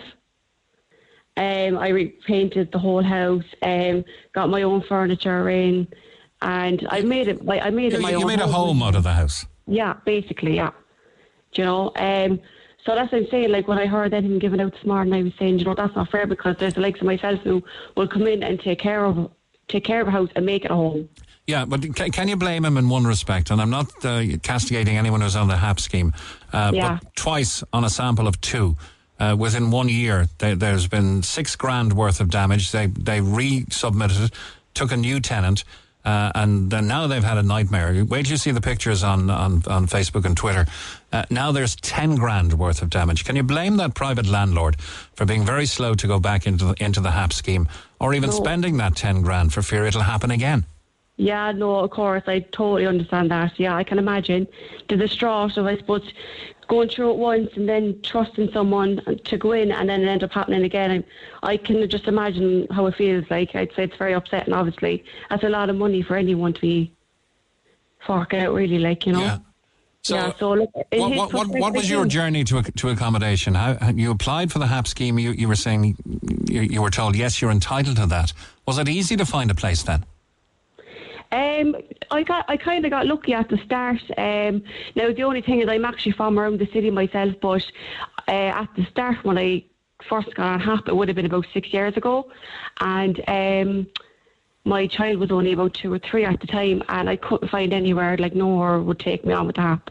But there was one place, but it, it was down in Cloyne in County Cork, so I had to take that place because it was either there or emergency accommodation, which I didn't want to be putting my son into at the time.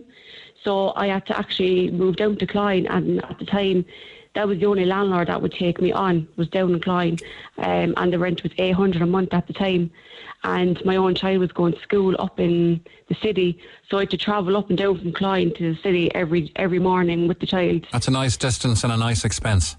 It is, it was, it really was. But look, it, I had to do it because I wanted a roof over my child's head, and there was nowhere in the city that would take me on at all. Well, fair You play to you. know, How much um, did the HAP contribute to that 800? Um, I was paying it was a twenty four a week. That's the way it was it was being done.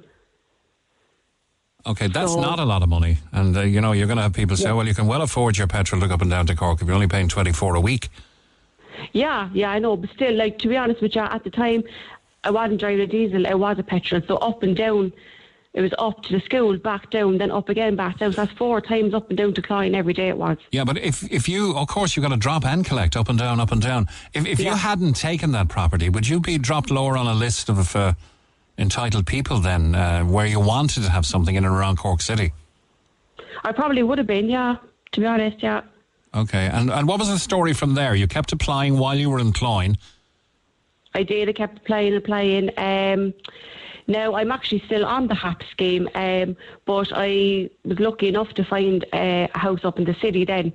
Uh, obviously a bit more expensive, but I got the place then up in the city, and um, I'm here now. I'd say maybe the last six years.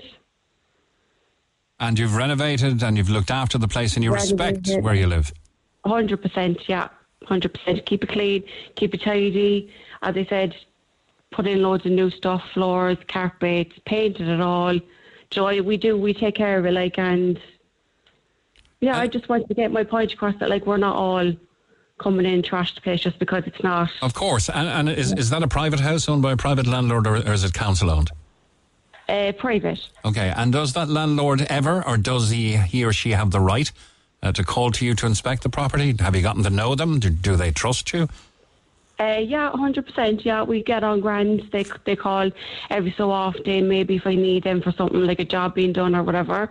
Um, the house does be inspected by the the city council every few months.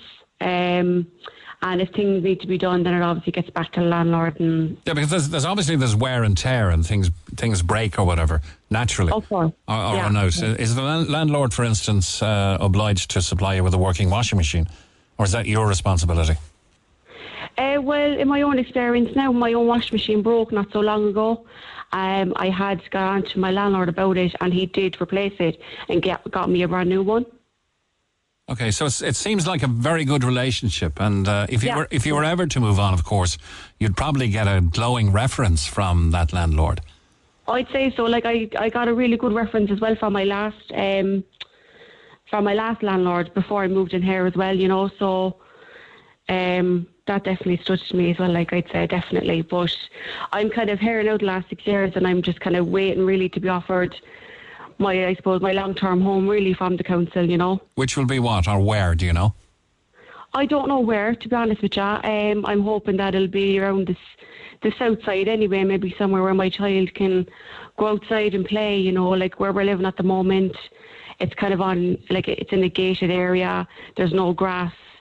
Um, my child is nine going on 10. He's no friends in this area, do you know, it's just not suitable for him anymore. I've no back, I've no back garden or anything. So, like, if my child wants to go and play, I have to um, either bring him up to his friends out in up in Talk or after school, or I have to drop him out and bring him out to a field myself and kick around a ball Yeah. with him or whatever, you know. Because where we are at the moment, like my child can't go outside and play with his friends like every other child can, you know. you're, you're, talking about my child as if there, there are no siblings, no brothers or sisters, just one child, is it? Just the one child, yeah, yeah. Okay. Uh, and are you a single mom, or are you living with a partner, or? No, I'm a single mom. It's just myself and my son. Okay. And, and what Yeah. priority do you think will be given to a single mom with one child um, versus maybe a single mom with two or three children when it comes to getting that forever home? Uh, well, obviously they're going to take, I suppose, more kids into consideration there. You know, um, the only thing now, I suppose, like the fact that my own son does suffer with asthma, you know, uh, very badly, especially in the winter months. Um, and the house I'm in at the moment does suffer, it does have a lot of mold in it, you know, especially in the winter. There was drafts coming in the windows. That's why then the landlord had to go away and replace the windows because the council had getting onto them through the um, through the inspection. They were after seeing themselves that the windows weren't closing in. There was drafts getting in at night. There's mold all over the top of the walls, you know. And my child is getting very sick from that in his chest. Like I, I even got letters from the doctors stating this, you know, that it's not doing any good for me or my child because in the winter we're waking up dying sick and the mold on the walls is isn't helping it, like, you know. Okay, can I give you one other little tip when it comes to asthmatic children? Uh, Yeah. The, the more you hoover the house, uh, the more dust mites you're putting into the air because a hoover has uh, it has a number of elements. So obviously the suction created by a motor. It's got a bag to catch the uh, to catch the dirt. What what, Yeah. hap- what happens to the bag? If it was a balloon, it would explode, right? Okay. It's not a balloon. It's it's it's a porous entity, and out out of the exhaust comes all of the dust mites and skin spores and everything that will really affect an asthmatic. I'm not I'm not advocating that you have a dirty house, Yeah, yeah, yeah. but but but hoovering a bit less might might help uh, might help the lungs in an asthmatic child. Um, so, are, you putting pressure on the local authorities as best you can? Is an element of that needed before they'll eventually capitulate and, and, and, and give you the house you want, or how does it work?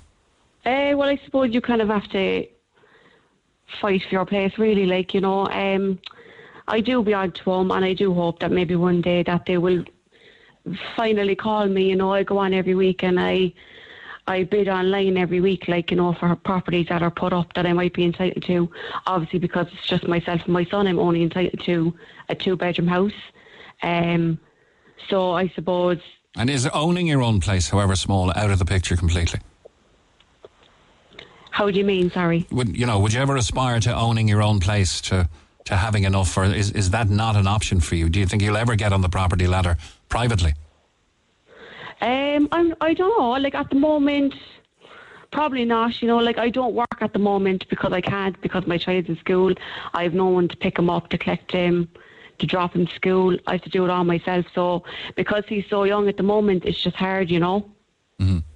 You know, so unfortunately, I'm kind of stuck in a rock and a hard place. I'll have to wait till he gets a bit older, and maybe then I can work and whatever. But for now, I'm just hoping that I do, like, you know, maybe get a, a good phone call some days I can get her forever home and my child can go outside his door and have friends outside his door and play like a normal child and I'd be able to see him happy then, like, you know, because my, my son is big time into sports. He's always played football, hurling, you know, he joins clubs and stuff so that he can um, make friends and be out like more, you know, because once he comes home, it's like being in a jail. There's no, he can't go outside. There's nothing out there, you know. Well, my So- apologies if if I uh, raised your ire this morning by not asking and not, and not uh, making that statement. Of course, we're not trying to paint every uh, facilitator or, every user of the HAP scheme uh, under Yeah. the same brush. This is obviously a very isolated incident. But wait, Yeah, yeah. wait till you see the pictures. How anybody could have lived in the squalor is beyond me. Yeah, I can imagine. I, yeah, I've, I've been looking forward to seeing them now, all right. Yeah. All right. Yeah. Thank, thanks, right, thanks for the phone call. thanks a million, Agnes. Thank you very much. Thank you. Uh, bye bye. Thanks. Cheers. That's uh, Agnes, who's availing of the HAP scheme, saying uh, she was very angry this morning listening to that landlord. Actually, it wasn't the landlord. It was an agent for the, uh, it was a letting agent, uh, and uh, didn't agree, obviously, with people having no respect for landlords' homes. Uh, but nah, we shouldn't be painting all uh, availing of HAP with the same brush.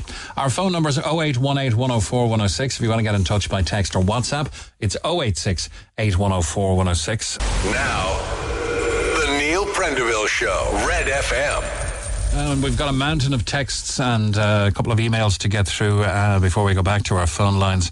On the Fountainstown tragedy, swimming lessons should be made compulsory in schools and kids should get a refresher course uh, every year. And in brackets here, they teach them enough about sex. Why not teach them about swimming? Swimming should be prioritised to give kids the confidence to be safe in in uh, the water. And uh, for God's sake, says another texter, stop talking uh, and putting that poor family through more. It's not fodder for discussion on radio. Stop, just stop. Uh, on the speed limits, Heimik, in a knee jerk response to the recent spate of tragic road traffic fatalities. Uh, our government has announced plans to radically reduce the speed limits on most of our country's roads. If the argument is that these and other deaths are caused by drivers illegally breaking the existing speed limits, how does altering these speed limits address the problem? If a person was driving as fast as they could with a 100 kilometre per hour limit and they crashed and died, they would still have been driving as fast as they could uh, had the limit been 80 kilometres per hour. Uh, and they would have still crashed and they would have still died. This approach will serve only to punish those who already abide by the exis- existing laws and, of course, cynically with a revenue generating exercise for the state. A better approach would be to teach kids how to drive properly in transition year and for leaving cert applied. It lacks the immediacy most politicians crave but it would address the long uh, the issues long term and permanently. On a side note, it's interesting to see how quick the government is to make changes to our road traffic laws following these road traffic tragedies, but our immigration laws seem to be untouchable, uh, even in the face of countless offences, tragedies. And atrocities directly connected to our immigration policies and procedures. Uh, so says uh, Richie and Togher. Uh, that speed limit story has to be an April Fool's joke, right? Uh, no, it isn't. With all the other recent fatalities, says another texter, the government sees an opportunity to fill their coffers with more fines. Classy lads, classy. Fix the feckin' roads. That will reduce debts, says Pat. Now, on our article of the 10,000 euro uh, apartment damage, does the dog warden not ask if they have a dog license, then fine them for not having a license? Um, not sure how that is applying to the conversation, but anyway, um, those people should be banned from asking for HAP again or any access to any other council house or support. If they act like animals, they should live like animals. This is absolutely disgusting. Once again, I refer you to our Twitter feed and uh, our Facebook social media where you'll see those pictures that are just so hard to describe how anyone could live in, the, in those conditions or put uh, where they were living into that condition in the first place. Considering the demographic of your listenership, it's an absolute farce to have a multiple property landlord on the show giving the poor mouth. This is his problem alone and par for the course for landlords. He was an agent representing many landlords uh, in Cork and Cobh and Sligo and Mayo, possibly Dublin as well. Now, it wasn't a landlord himself. Hi, Mick. I had exactly the same thing with council tenants in the UK.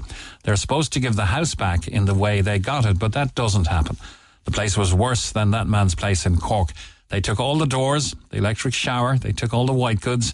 I could do nothing about it. I wouldn't go near the council again uh, in the UK, but you could be lucky with tenants or very lucky. But a big no no uh, to the council. It is very tough being a landlord. There are such filthy people out there says Marie from Clon. It's a scandal. They should be put on a list so they will never get a property again. Another texter says start inspecting your property even once a year. I got the impression in this situation that the uh, it being a council HAP. Uh, that the private landlord could not inspect. I'm open to correction on that one. Uh, I guarantee nothing will be said or done. They'll receive another lovely house again. Heard of this happening several times. That's a disgrace, says another texter. How in the name of God could you live in these conditions? It's just disgusting. They should be put on a list to never get a house uh, again. And a few more. Uh, ultimately, uh, it's the landlord's responsibility to regularly check and maintain their properties. This didn't happen overnight. Uh, the landlord, i.e., the city council in this case, been doing regular checks. This tenant would have been evicted and should be struck off the housing list. There are far more deserving people long waiting for properties. What about the landlords who uh, come to inspect the place but then do nothing to fix the issues raised? We have a six month inspection where we have shown landlords numerous things to be fixed in our apartment. Okay, so uh, before we get into them, landlords who come to inspect the place and then do nothing to fix the issues raised. Here is a list of some examples given uh, to one such landlord. The couch has been broken since we moved in, yet it wasn't fixed. That's one and a half years we're waiting for that. There's mold all over the apartment due to flooding on the floor below us, uh, which made the entire building damp and mouldy. There's been no resolution, and I myself have asthma that's uh, being affected by this mold. We highlighted this to the inspector during our last six month inspection, was told it would be fixed. Five months later, uh, not yet fixed or any resolution offered. The lock on one of the doors currently broken is a safety concern. It's been broken for over a year. It's not yet fixed. We maintain the apartment very well. This has always been commented on by the inspectors. Issues need to be fixed that have uh, not been caused by us, but yet our concerns uh, go unanswered, even though we're maintaining the property very well. There needs to be some kind of legislation brought in where both landlord and renters are treated fairly and equally uh, and uphold their duties. Landlords get away with far too much as they know people need a roof over their head and the demand is too high. Uh, we also spoke about dentists for kids, and uh, my twins are in first year and have been seen by the school dentist at the end of August in first year. Uh, that's in the Fermoy area. I wonder where they seen during their primary school years though. The school dentist problem has been going on for years, way before COVID. My son's aged uh, 16 and 18 now. When they were in primary school, I contacted a local TD about this problem with the school dentist in West Cork. I got a few letters back, uh, but no consultation. Nothing was done. Just to finish up on the uh, dentistry thing, I pay 25 euros each for my six year old and three year old to see the dentist every six months. Uh, I know the school dentist is a fake service. It doesn't exist until at least teenage years. I'll pay 80 euros per molar for fissure seals when they when the time comes. I am not rich, but for me it's a non-negotiable outcome that we just have to budget for. Dental hygiene and gut health are the basis for overall good health and longevity. It was 2008 when I got my HSE braces. I was in my first year of college. I'd been on the uh, waiting list since the late 90s, uh, and that was 15 years ago, and the problem's worse now. Uh, and finally, on the dentistry, make it as our responsibility as a parent to ensure our children's teeth are checked. More dentists charge 25 euro per checkup. Yes, fissure seals and fillings cost extra, but it's our responsibility to look after our children's teeth. Children's teeth should be checked every 12 months, not left for two checks across the whole time in primary school. Braces are only granted through the system if the bite is really bad. My daughters have braces. We went and got them privately at a cost of 4,000 euro each, uh, but set up a standing order and we pay weekly. It works out at 30 euros per week. Uh, and it's working for us. And one final text uh, on drugs. There seems to be a shortage of aspirin in the chemists around the country. So now, when you go in for your prescription, they are giving people a new brand of ap- uh, aspirin which has titanium dioxide in it. As far as I know, titanium dioxide is banned in Europe. So why is our health service giving it to us? Uh, and we've checked on that, and thanks to the guys uh, for doing so, titanium dioxide is still permitted as an excipient in medicinal products in the EU despite being banned, and it is banned in food products. 16 and a half minutes after 11 now. We're back with more and talking to some hens in a moment. Call the Neil Prendeville Show now. 0818 104 106. Red FM. 19 minutes past 11. Morning to you from the Neil Prendeville Show. This is Mick Mulcahy, and good morning on line two to Orla. Hi, Orla. Hi, Mick. How are la- you? I'm good. The lads tell me you're a good crack, yeah? Oh, we need to lighten up in the mornings. You got engaged at Garth Brooks. Which concert? Uh, it is in Dublin. I know, but uh, which, 9th of September. which which one of them? The ninth. I think I was there. Was that The a. Saturday, Saturday night? I saw you. Was that a Saturday night? You saw me, did you? it was a Saturday night. Yeah, yeah. Yeah. Um, I, I, I wouldn't normally go to Croke Park for any event, uh, but I got a lovely present for my kids uh, for my birthday of the Garth Brooks tickets, and uh, up we went. It was Well, I great. have to say, no, I wasn't. Well, I suppose I would have been a fan years and years and years ago, but it wouldn't have been on my to-do list. But um, I was convinced, but I didn't know what was ahead of me. Yeah, I went, I went to U2 there before. We were sitting up in one of the stands, and, and the overhang of the stand was like an echo chamber of a bass box. Uh, you just couldn't enjoy the, the concert. But Garth Brooks, did you see the, the array of sound um, and and speakers? Uh, well, that- I was at the top point of it. Yeah, but, uh, the very, very back. Like they put enormous expense in, in, into putting speakers all the way around the stadium. It was a Yeah. beautifully Unreal. crisp sound. Oh, it was a brilliant concert. What, what, what, what a performer. Okay. Yeah. Anyway, the Yeah. good news is you got engaged at Garth Brooks. Yeah, and still engaged. To which song? if tomorrow never comes. It's, oh, it's a great song. Yeah. Okay. Now you're getting married next year, and this is all in response to a social media piece that we put up about hen parties. Yes. And the fact Yeah. that hen parties are now approaching uh, the similar cost levels of attending the wedding. Uh, and, and, you know, coming down to some of the reasoning behind that, a lot of pe- a lot of places don't take one night bookings. You got to go for One two night, nights. But a lot of people people feel entrapped when they budget a hundred quid or something for entertainment and Yeah. drinks and food or something, and then the head bridesmaid or whatever says, "No, we're doing this tomorrow, and you're all dressing up like this." And And th- there's all this hidden expense. Let's get into it. You got engaged to Paul Maloney at Garth Brooks, and uh, best of luck to both of you. Getting married next year. Are you going to have a hen party? I'm having a hen party, apparently, anyway. but uh, yeah, it's my bridesmaids are sorting it all out. So, like, I don't actually know the cost. Like, I know there's a WhatsApp group has been created, and anyone that I wanted to ask, I've been given their phone numbers. So it's all out of my hands. But I would be shocked if if I was told that people are paying 500 quid. You know, it's it's extortionate. But I do understand. Like the bridesmaids themselves are under severe pressure. Like it's not an easy job to organise something like that. Whose And to- responsibility is it? So it's Sandra Murphy. She's down there in the House of Hair, probably listening to me now. but um, yeah, so she's there, like herself now, and my maid of honour, Michelle.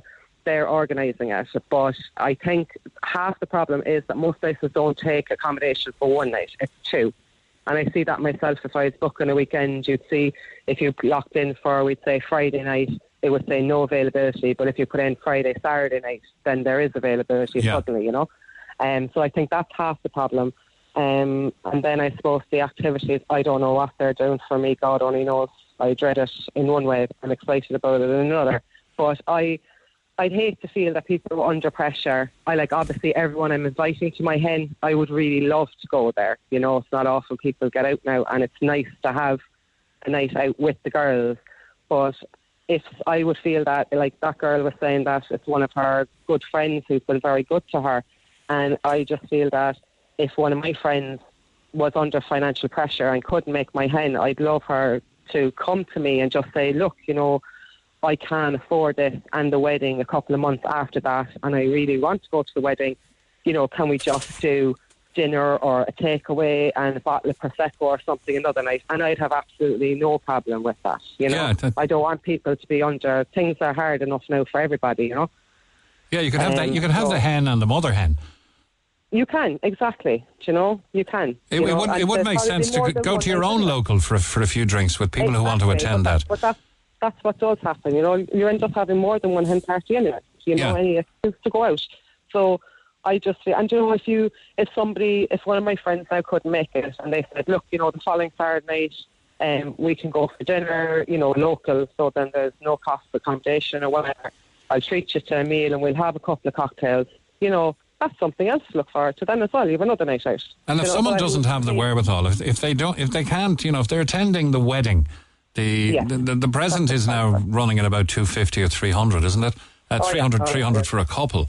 Uh, then you've got the accommodation and the and the travel there and the dressing up and the drinks and and you you could be looking at anything up to eight hundred to thousand euros now to to attend a wedding for a couple. If somebody can put four or five hundred quid in, into a into a hen party attendance, then having a few drinks in the local will give them a valid excuse to say, "Oh, it's a shame I can't make it next week, so I had had to come down tonight and, and have a few with with my friend." You know. hmm Yeah, yeah, totally. I, I would just personally, I'd hate if I thought somebody was under pressure to attend my hen party and couldn't afford it. You know, and I'd hate that to feel that they were putting themselves under pressure to do that. So I prefer, like, if I had money, you know, if, if you had your wish, it would be like I'd have my 20 girls and I would be the one that would be treating them to a spa day or something like that. Do you know what I mean? But that's not the way it works. Yeah. you know. But uh, no, I I think if that girl, like, if she just speaks to her friends, you know, they're they're good friends, she's going to understand. And if she doesn't understand, then she's not really a friend, you know. Yeah, let, let, me let me just read her uh, her email to us. My best friend's having her hen in a few weeks. I desperately want to go, but financial pressures are telling me otherwise. While she's not jetting off to Ibiza or anything, the night is going to cost in excess of 500 euro when you factor in accommodation, travel, food cost, and activities. Basically, like a second wedding. Now, I don't want to let her down. We've been through a lot together. Uh, she's always been there for me and picked me up when I was down. Have you any advice? What would you do? Have you been in a similar position? we got a huge response on social speak- media to yeah. it. I totally speak to her. Like I can tell you, for example, like just coming up there now um, on my Facebook page, I thought it was hilarious because I had just read um, what that girl had written, and it's heartbreaking to know that she's in that position. But um, like our my hen party is in early February next year. Now I'm not supposed to know that, but someone let that part leak. But um, like we're going away for two nights, and I know some people can only go for one night, and that's perfectly fine as well. But um, on this um, travel page, and it's a company I have used before. You can get four nights in New York, flights from Shannon, um, in a four-star hotel in New York City with flights and accommodation for four nights for 595 euros. But we're just being ripped off here. You see, the prices of hotels are astronomical. It probably is cheaper to fly everyone out to Malaga and rent an apartment than it is to actually have something in Ireland. Okay, what what kind of hen are you hoping for? Kind of girly or wild or Uh, no, or not wild. I'm gone beyond that now. I'm on the older side. I'm an older bride. Well, I, I imagine with the benefit of time that your your maid of honor, whoever's Oh, organising, right. Pro- probably has a manage going, probably has a weekly subscription going into a fund uh, yeah, to, to make that, it easier. that is- that is a good idea. That is a good idea, and I think they did they did speak about that all right. And just that you know that they can do Revolut, like someone can pay twenty quid a week or whatever it is, you know. And that so that would help. I could see if I was going to hen party and that option was there, something I would do. Is Paul Paul um, having a stag party? He is, yeah. What's that going to be? Beer and football? Uh, not football anyway. Well, he would love to go to Manchester United match, but I suppose there wouldn't be all Manchester United supporters, so there could be trouble there. Yeah. But I think um, I think they're just going down to Kerry uh, for one night, and then they're coming back local for the second night. And like that now, some people won't go to Kerry, but they'll be there for the second night. So kind And of that's good enough, isn't it? It is, but you see, some places don't. I don't even know where I'm going on my hen party, but um, some places will take one night accommodation, other places won't. And you think like he's having his stag in January, I'm having my hen in February. You think like they'd be glad of the one night accommodation. If it was June, July season, Yeah. you'd say okay, you know. But like this isn't the height of the season. Um, but it's just shocking that you can actually fly out to New York for four nights uh, with accommodation and flights for 595 euro. It's unreal. Let, let's hope you're going there. Would, would you ever have a sten party, a stag and hen together? Jeez, I don't know. that would be, uh, yeah, yeah. I, I, well, I would, but no, I, I'd still like, no, I'm only going to do this once. So I'd, I'd like to have my night with the girls and let him have his night with the lads. But you probably end up having one of those anyway in your local, you know? Yeah. You know, Uh, so like, absolutely. I think once there's like I'm I'm not fussy. Once there's a few cocktails and you know dinner and a few cocktails, that's that's all I'd act, I'd actually just be happy with that. But she's listening now, I know, and she's saying mm. she's other ideas. I don't know what's ahead of me. So, do you think down the line, if you and Paul Maloney uh, e- e- ever meet an ex of his, that he'll say the immortal lines, and as she walked away, I looked at my wife, and then and there I thanked the good Lord for the gifts in my life. Oh, definitely. Oh, definitely. definitely. Good old Yeah. Garth Brooks. Thanks, Orla. They say you have to get it wrong a good few times, you know, before you get to get it right. It's a bit We, like we wish you all the very best, and best of luck with the with the hen and, and to very Paul with the stag. Thanks a million. We've got Sarah on the next line. Hi, Sarah. Hi, how are you? Good. You've been in a position where you couldn't afford to go to a friend's hen. Yeah, yeah, absolutely. So what did you do? Um, she was having a bit of a local hen as well, and then going away for I can't remember it was a night or two further down the country. And so I just said, look, I can do the the local hen. I'll come out and meet you, and I don't know. I think it was a meal, and we went for drinks afterwards. But I just couldn't afford to do the night away because obviously in the run up to the wedding, you're having to think about what how much you're going to have to put into a card, the whole day out itself for drinks, a new outfit, and then for women, I suppose it's hair and makeup. So it was just all too much. So I just explained to her, look, I can't do the the night away, but I'll be glad to do the local one. Yeah. And Are, even if there are- are there are there little presents expected at hen parties? I think everybody's probably expected to pitch in a certain amount. Now that's usually down to maybe the maid of honour organise all of that anyway. And if there was help needed to pitch in, then it would be put out there, and you probably want to give people a bit of notice. But it just depends on the the hen night and who organise it and what they kind of plan, I suppose. But in this case, this poor girl that she can't afford it, she feels bad that she can't afford to do it. I would genuinely just sit down with her and explain and say, you know what, if you're doing something locally, we'll get together for a few drinks, or if not, you know, you and I will go, we'll go for dinner and go out for a few drinks, the two of us. You know, I, th- I think she'd understand. She's a Yeah. close friend, she should. Apparently, a third of women have admitted to telling a little white lie to avoid going to a hen party because they simply can't afford it. Uh, a significant 70% said they found attending a hen party expensive 57% uh, spending more than 200 euros on a hen party. Oh yeah, and I mean you'd be lucky if you got away with that, and especially if you had to go away for somewhere for a night. As the lady that was just on said, you know, with the price of a hotel room in Ireland for a night or two now, it's but you know a lot of people do the two nights then, especially if they're travelling, they'll think might as well stay away for two nights. Like it's awfully expensive. Mm. I, I, suppose the essence of a hen is, is your last night of freedom, for, you know, Yeah. for the female and the, sta- and, the stag likewise uh, for Yeah. the male. Would it be too difficult to have that as the actual last night? Everybody go to the hotel for the wedding, and or would people not recover and be good enough for the wedding day if they had the hen and the stag? I don't think so. No, the night Then before the wedding. have to think of um, as they say, you have to allow a few weeks for breakage time if anybody's getting messy and there's a fall. They, they say that hens and stags should allow enough time that if they have a break of any kind. I never heard that. You're going to need at least Yeah. three months if somebody breaks something. Yeah, depending on the break, but they say at least maybe six to eight weeks breakage time. Yeah, yeah. Well, six, think you can six, six to eight, time six weeks in a cast minimum, and, and then you've got the physio after Yeah. that. Believe me, I know. Yeah. So is, is it difficult then as a bridesmaid because you're expected to attend everything? And if you're asked to be a, uh, it's an American concept. Where did this come from? Maid of honor. Uh, I know. You know, at that stage you're very much under obligation with um if you're a bridesmaid. And it's a very difficult position for people to be in because at the end of the day, no matter how many people are involved in it, not everybody's gone got the same income. Everybody's got a lot of outgoings that they have to pay for. Like everybody in a, is probably in a different position financially, and some people just would not be able to manage it, where others might be able to. And may, maybe the, mo- maybe the most sensible thing for a, for an organizer is to say, right, we're having three parts, and uh, the bridesmaid and and the, and the bride to be will attend all three. But one is going to be a brunch, one is going to be a few drinks and a sing song at the local. There's a nice band playing that night. It won't cost us a penny, uh, just for the drinks. And the other is a, a night or two away. Uh, and you, you these these these are the costs. There's no cost to attend. Pay for your brunch on the day. There's no cost Yeah. to attend the bar. Pay for your drinks on the night. Uh, And if if you want to come away for the big one, then uh, join this WhatsApp group and pay this much in by the week. I'll manage Yep. it. I'll you know I'll I'll keep a tally of everything that's paid. Yeah, And when it when it turns up, you you just need your living expenses to attend. Yeah, and just plenty of notice as well, you know, so that people can really make an informed decision about whether or not they think they can manage. And it's much easier to try and do it weekly than, you know, a big lump sum then at, in one weekend. Mm.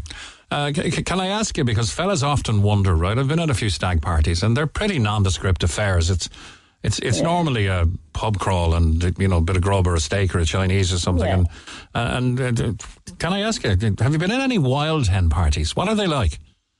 Wo- Women are legendary when they go partying together. You know. But like I've had uh, some great hens where we've met in the hotel room where the bride has been staying first and had like games and drinks there, and then just gone on for a meal and a few drinks. But I don't think it's ever usually as crazy as some people try to imagine that it would be. You know, I think it's just like a bunch. It's really just the girls getting together and having a good time.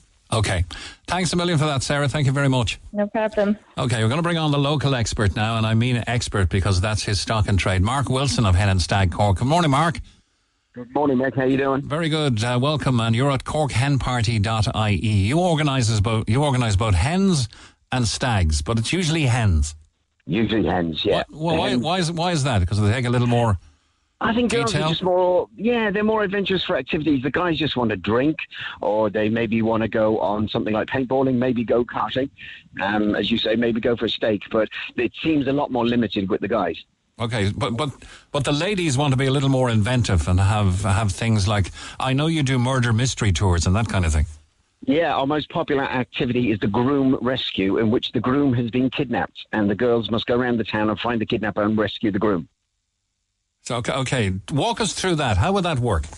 Okay, so the girls settle in a venue, and I was listening to the girls there. We can do this anywhere. We can come to you. So there's no problem where it's a place where you can't get accommodation. So we come to you. The girls will settle in a venue, and there's been many varied venues. We'll say it's a bar. Once they've all got their drinks, the maid of honor or the lead girl will text the actor, and he will burst in in a uniform or a suit, and he is a detective, and he will do a bit of improv comedy and tell the girls that the groom has been kidnapped. We have a video of the groom being abducted, which we show the girls. And the whole thing is very terrible, tongue in cheek, until the groom can be rescued and the wedding can be saved. Okay, so, So all, girl- all of the hens are now invested in saving the, the groom so that the wedding can go ahead. Absolutely. Sometimes the the hen herself doesn't know this is going to happen. Sometimes she does, or she's she just knows there's an activity. But it's explained clearly to them what's going on and what they have to do, and lots of improv comedy. Okay, and, and you'll take them around various venues then, all by pre-arrangement, I suppose. I'm coming in with a hen party at half past ten. They're going to be looking for clues around your premises, uh, but, but but they will buy a round of drinks. Exactly, yeah, pre-arranged and also adapted to the circumstances. I mean, we've done this in bars, hotels. I've done this on a boat. I've done it in Sherkin Island, uh, Cork City Jail. And, and, and knowing ladies as I do when they get together, there's going to be a certain element of strong competition here, is there? Oh, they do get very competitive. There is a bottle of bubbly for the winning team. So, yes, it does get competitive. Oh, so it's team based, is it? So you, you'll gather three or four Yeah. ladies together and. Uh, yeah, if we if we have twenty, we'll di- divide them up into four teams, and they must name their team, and they get a folder each with everything that they need to gather up, and they work together as a team, and then we assemble about ninety minutes. The whole thing takes two hours, and about ninety minutes later, we assemble back at the original venue. The inspector will come back and mark up the team's efforts, more improv comedy, and the winning team gets the bottle of bubbly. Okay, now let's look at destinations for hen parties. Kinsale used to be a very, very popular local destination, even for hens coming from Cork City or its environs. Not so much anymore. Why is that? Yeah, unfortunately, I mean, we still do get some in Kinsale, but I have had girls shift to other towns. We don't have a nightclub now in Kinsale. At one time, we had three nightclubs, and there's no nightclub in Kinsale at the moment. And if these girls are in their 20s, they don't want to be going home at half 12 on a Saturday night. So they're looking for a club to attend. To attend. Yep. Yeah, a club or a late bar, you know, something to go on just a little bit later than 12.30 on a Saturday night. Okay, and so that will take you to where? And, and I'm just posing the question: uh, Where around Cork now are there nightclubs? Is there a nightclub in Midleton? I don't know. Is there a nightclub in Fermoy? I don't know. Is there one in Mitchelstown? I don't know. Uh, perhaps people can can let it, leave us know if, if that's the case. But you're going to find Yeah. yourself so in places like Kilkenny or Galway. Yeah, and the, even some of the small towns have a late bar, and a late bar is all we need. That's all they need. I mean, you remember Mick, the lads used to say you're going dancing tonight when the nightclubs are open. They weren't going dancing at all. They just wanted extra pints. Yeah, and, and the new legislation, Mark, that's supposed to be coming in. Are you hoping that will allow somebody to open up a late bar or even a club again in Kinsale? Yeah, I think so. I'm on the publican side. You know, they've been beleaguered lately. You know, and everything's been against them. They've been really struggling. The Irish pub is the envy of the world, and back home here, we're letting them die. Mm. Uh, and, and that's right across the country, of course. So if, if you do get uh, a hen, or I suppose you do stag parties as well, uh, but your activities, your two hour treasure hunt, murder mystery, and a groom rescue uh, works out at 25 euros a head, which isn't too bad.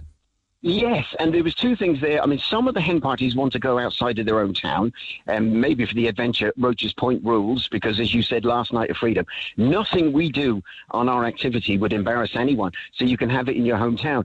And the, the distance to the wedding for the breakage, all you're going to break on our, our activity is break your heart laughing. Okay. or break a glass here and there. Uh, Yeah. So, so uh, you, you're you're busy going forward. Wh- wh- What's your geographic uh, intentions now? Where, where are you heading for next over the next month or so? Well, we started as Cork Hen Party, so we were local, but now we're countrywide. So my next gig is next weekend in Galway, but we've been to Dingle and Carlingford. Is there a nightclub in Dingle now? There is a late bar, and is there two? There's definitely one, if not two, late bars in Dingle, and that's the way forward. The late bar because it's more affordable for the venue. Yeah. Um, yeah, D- Dingle is buzzing, and, and I, I think people pick a buzzing town if, if if they're going to go on a hen party because it's that end of night activity really that that sets it apart and, gi- and gives you the memories. So uh, you're available on corkhenparty.ie. You can organise hen and stag events. What what would be a n- normal procedure for a stag? As you said, it's going to be paintballing or some sort of activity, maybe a steak, pints, football match or whatever. Or, or what's the story? Yeah, I mean, as we're getting more now, guys booking us on the same-sex marriages. Okay. So that still is a groom rescue because we've got a groom to rescue. But uh, a couple of years ago, when I was working for a different agency, it wasn't my company. They sent me up to a groom rescue up in Limerick, and there was no groom. It was two girls getting married. So what did you do? I rang the agency. He said, I don't know what to do. He said, we've never done it before. So I had to cut the heads off the folders that said groom rescue with a scissors, and then we did a bride rescue. You're very inventive, if nothing else. Uh, well done to you, Mark. Uh, hen, hen and Stag specialist in Cork, and you can uh, find Mark at cork, corkhenparty.ie. Thanks a million, Mark. Cheers. Thanks, mate. Cheers. Bye bye. 19 minutes to midday now. The Neil Prendeville Show on Cork's Red FM. Our phone lines remain open after midday 0818 104 106. Coming up on a quarter to 12 on this uh, Wednesday morning, September 6th. I'm always amazed how uh, little innocuous posts up on uh, on Facebook or Twitter, whatever, uh, generate all sorts of reactions. A simple question like, are hen parties too expensive? Uh, Craig, you reckon they can be done on the cheap? Hi, Vic. How are you? I'm good. What did you guys do? So we went to, uh, so we got picked up on a booze bus at nine o'clock in the morning. What, what's a booze bus? I, I ask stupidly. So you get a bus with a bunch of lads, and you have cans on the bus. Okay. Big bag of cans bus. a big bag of cans. That's the way it goes. We went down to foot golf in Kinsale, which I would recommend to anybody to go down there because it's great crack. Um, if you haven't done foot golf, it's fairly basic. You have a football instead of a golf ball. You kick it around the 18 holes. Okay. and bring the cans around with you as you do. And then you and then Uh, the stag party went into Kinsale on the bus. yeah, and then we got brought into Kinsale. We were staying in the Actons Hotel. Um, went down, had food and all that. That was all provided, and stayed down there for the night. And it cost us 136 euro each for Okay, so the- 35 lads. So that was prepaid, and because you had slightly large numbers, you you got everything for 136 each. That's including your transport, including the foot golf, and including the overnight. hotel, you're you're, you're, yeah. obviously room sharing, and you're getting a meal there as well. Oh yeah, there was three of us, and breakfast was there as well the next morning. That's amazing value. So it can be done on cheap. Yes, I know some people do like to go a bit more extravagant, but it can be done on the cheap. Okay, and and that is cheap. Now, it obviously doesn't include your socialising around Kinsale. Oh, of course which, which is a great town to you're paying for your socialise around. Some brilliant bars there. Oh, absolutely. Yeah, there's some brilliant bars down Kinsale. And yes, of course, you're going to pay more money because you're paying for your pints and all that. But in regards to the actual cost of actually doing it, it doesn't have to be upwards of 500 euro. This It is for your, your cousin Stag. How did it go overall? Anything untoward happen? Any accidents? Any rowdiness? No, well, there were some people got uh, ejected from certain bars, but that's just that happens. You know, people go a bit too far, but uh, no accidents. No. Okay. Uh, so it can be done on the cheap. Foot golf, stayed in a hotel in Kinsale, got the booze bus up and down, had your breakfast in the morning. That included your accommodation and meal in the hotel that night. Uh, and that was this was for your cousin Stag, all for 136 euros per head. Well affordable if you plan in advance. Thanks a million, Craig. Exactly. No worries. Cheers. Thank you very much. Uh, Mary O'Sullivan uh, is uh, going against me and saying that Kinsale is hopping with hens every weekend. Is that true, Mary? Uh, hey. Yes, yes. Hi, I'm a hackney driver down here in Kinsale. Every Friday and Saturday night, it's crazy. Hens and stags. Um, mention one, but a few Kitty O'Shea's bar, um, uh, Dalton's. Uh, uh, Kitty's is a Uh, great place for a pub grub. Oh my God, it's good for pub grub, but it's great for traditional music Yes. and fun and crack. Acton's Hotel, the Blue Haven. Oh my God, Kinsale is just hopping. I mean, just talk of Kinsale is too expensive and just that, and the other. I was in Kinsale last night and I was speaking to a receptionist and she said to me there wasn't one bed to be got in Kinsale for the next three nights. So put that, you know, where are you going? Like Kinsale, they, I speak to people from Killarney, from Kenmare, every weekend. People come down as far as Dublin, the stag parties, the hen parties come from all over, and North Cork, Fermoy, Mitchelstown, everywhere. Yeah, Ken, Kenmare is very popular because you you have that fabulous pub called the Square Pint, and uh, inside the back of it is the nightclub as well. That's Kenmare, yeah. Yes, Kenmare, yeah. Yeah, but our bread and butter is Kinsale, and my God, it's been a fantastic summer, and it's great for hen parties. And, and that fellow with his whatever he's on about, you got to come down to Kinsale and see what's happening there this weekend. It's hopping for hen but parties Kin- and stag Kinsale parties. might be hopping, but uh, don't you take his point? It could benefit from having a nightclub open again. Yeah, well, it seems to be doing all right without it. You know, the the town is nice and it's finished about half twelve, one o'clock. You know, you might get a few stragglers after that, but it's fine. It's doing all right without us. If there's to be a nightclub, it'll be. But you know, Kinsale is doing fine. Yeah, at the there's, no late bar at the moment in Kinsale, is there? And no nightclub. Well, they, they could be if you got the license. They could be Yeah. a few late bars, you know, but I think there's nothing wrong with Kinsale. It's really good. And everybody that comes down there, like I, I had people last weekend from Kenmare, and they came up and they said, every weekend they're in Killarney, but they like change of scenery. But I said, we go down to Killarney because we, we have enough Kinsale, you know, we're locals. But it's fantastic. Yeah, great to see it happening. Uh, and I, man, I, I, I know that May was a very, very important one. And, and I mentioned this before in Dingle. The rugby. In Dingle, I was told that uh, they had the busiest month ever uh, in living Really? memory with, with uh, mostly Americans coming in. So, so that, yeah, well, yeah, that's pretty good. was a good month for us too because we had rugby here in Kinsale. But sure, we have Americans now. We're living and breathing Americans, morning, noon, and night. Thank God. Only for the Americans this summer, it would have been very quiet. Yeah, so that's what they were telling me in Dingle as well. Uh, well done, Oh, Mary. Safe, safe driving and, um, and No long, problem. long may Thanks, it mate. continue busy in Kinsale. Thanks a million. Mind yourself. mind Okay, yourself. thanks a Bye-bye. million. going to speak to Eoghan Corry in a moment. Text the Neil Prendeville Show now. 086 8104 106. Red FM. At seven minutes to midday, I just want to acknowledge we have a response from the HSE in regarding uh, our uh, dental topic and in regarding the public dental uh, scheme for primary schools. Here is the response. It is absolutely too long and too detailed to read in full. I may do so tomorrow. Don't have time now because I want to get to Eoghan Corry. The HSE offers targeted assessments, preventive and restorative dental care to children in specific classes, in addition to emergency dental care to children under the age of 16. In 2022, 1,000, uh, sorry, 135,809 children were eligible and 99,369 were seen by dental services, initially targeting sixth class, followed by second class students and fourth class students where resources are available. The remainder of this group will be targeted in the following years. Uh, yes, the provision of clinical care was impacted by, by the pandemic, causing backlogs which were reducing over the past year. And uh, so far this year, 131,600 uh, 26 additional treatments have been provided under the dental treatment services schemes, with over 24,500 extra unique patients uh, treated. The service plan will support the implementation of the government's national oral health policy, Smile agus Sláinte, uh, including the development of comprehensive oral health care packages for rollout to children aged from birth to seven years of age. So just to acknowledge, we have a response. It is very, very detailed. Uh, we may get back to it tomorrow, but thanks to the HSE uh, for giving us that response to our item. Eoghan Corry, thank you for holding. No bother at all. I've just reminded me I need to make that dental appointment. Oh, I hate them. um, best wishes to all dentists, but I, I just hate going in that door. Uh, now, the boss, uh, the, yeah. the Irish boss of Australian airline Qantas has said he will leave his job immediately.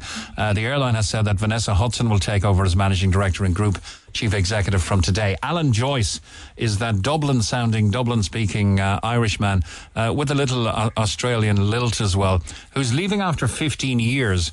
And uh, I don't think shareholders will be too happy. Yeah, it's a hugely successful CEO of Qantas. Just to put a picture on this, Qantas didn't make a profit uh, from, they're about 100 years old, Queensland and Northern Territory. That's where the QANTS. Oh, uh, I didn't know that. for- That's good. Yeah, well, famously for Scrabble players, uh, there's no U after Q. You know, so every Q has word has a U after it. But Qantas, um, it was set up by a couple of uh, ex World War One pilots, but it, it was a great sort of Australian icon, uh, the kangaroo and the tail, all of that. But it never made any money. It just lost money, hand over fist. Alan um, is from Tallaght and he has this sort of uh, Dublin. He started off at Aer Lingus um, and went off to, run their low cost airline because he knew how low. He'd, he'd watched what Michael Leary was done with Ryanair and he was brought over uh, to run Jetstar way back in the early 90s when I first, uh, well, I knew him in Aer Lingus, but I first uh, went on my annual foray to Australia would, you know, make sure to meet up with him. He told me when he became CEO of Qantas, he had, think, I can't remember the figure, I think it was 18 different trade unions. And it was war. It was absolute. Uh, some of the coverage of when he arrived was quite racist, you know. Uh, one of the Sydney columnists said that they, we all know the Irish are the stupidest race on earth, so why are they running our Australian airline? And it was quite hostile. Two point four billion um, Australian dollars in profit in the last year. That's why. He, he turned and made it profitable on a huge scale. He did things like um, he signed a deal with uh, Emirates to stop the to take the second half of that London leg. You see, the London Sydney flight was Yeah, so it's, it's going to be Emirates Qantas then. Yeah. Yeah, and Qan- Emirates would take the, the Dubai, our Qantas would fly to Dubai. He started cutting off the big loss makers, which in some cases were just flying the flag for the sake of it. He had great hostility from the unions, and the last few weeks he has been savaged, buffeted in the media, but uh, he had already announced he was going. He had already announced that he was departing. Last met him in Istanbul at the IATA conference, uh, end of May. Really great form. Glad to be out of it. Uh, And uh, he has. Uh, I- I- a I would- I would too power of with it. work for Qantas. I'd be glad as well with a $24 million payoff, but there you go. Uh, now, in, in recent times, and the criticism, coming, uh, the criticism is coming from him cozying up with, uh, with the Prime Minister, Albanese. Uh, and apparently, the, the Prime Minister's son getting a chairman's lounge pass, uh, you know, into the first class lounge, that sort of thing. There's also the issue of uh, vouchers that were uh, they were time limited to the 31st of December. He made a huge U-turn on that. Uh, that. Those were the COVID vouchers when people couldn't fly. But the big issue really is selling tickets for flights you already know are cancelled. Yeah, it's a big, a big issue there, and a big issue on. He said he wasn't going to return the government uh, money that was given during COVID. Uh, all of that, yeah, the the cancellation uh, is a little bit more complex than uh, it looks at first glance. It wasn't just that they say we'll make a few bob here because these flights are cancelled. We also had um, a clearance issue. We were waiting uh, the clearance uh, from the competition authority. We also had the Australian government stepping in to limit to turn down Qatar Airways extra 21 flights from Doha. So Yes, that seems to have been a cosy arrangement to protect Qantas's profits. It looks very bad. It looks really bad, and they they're all they've all ganged up on them, as you well know. It and it goes to people. You know, if you want to organise a concert in Cork and you start selling tickets, you need your planning permission to be through before you can actually put one ticket on sale. So while he was fighting with bureaucracy and while he was dogged by uh, uh, obstacles in every direction, uh, Qantas appeared to have jumped the gun on the sale of the tickets, and it all uh, ganged up on him horribly. And he's, uh, he's leaving, but he's, he's just leaving early. It's it's not as if he's uh, he's resigning He when he hadn't intended to go anyway. He was Yeah. going anyway, Mick. Yeah, okay. Uh, he's It's- been a huge success story for Qantas. He's made the airline profitable, but he has been really despised in the Australian media. And a lot, I have to be sorry to say this, but a lot of the coverage is, is racistly Yeah, anti-Irish. it's, it's it's very personal. Anyway, I'm sure it's water off a duck's back. Eoghan, would you have any more time? Water talk- off a duck's back. Yeah, yeah, sorry. Would you have any more time you could talk to me during the week? We're getting texts on various issues regarding travel, and you are the oracle, as they say.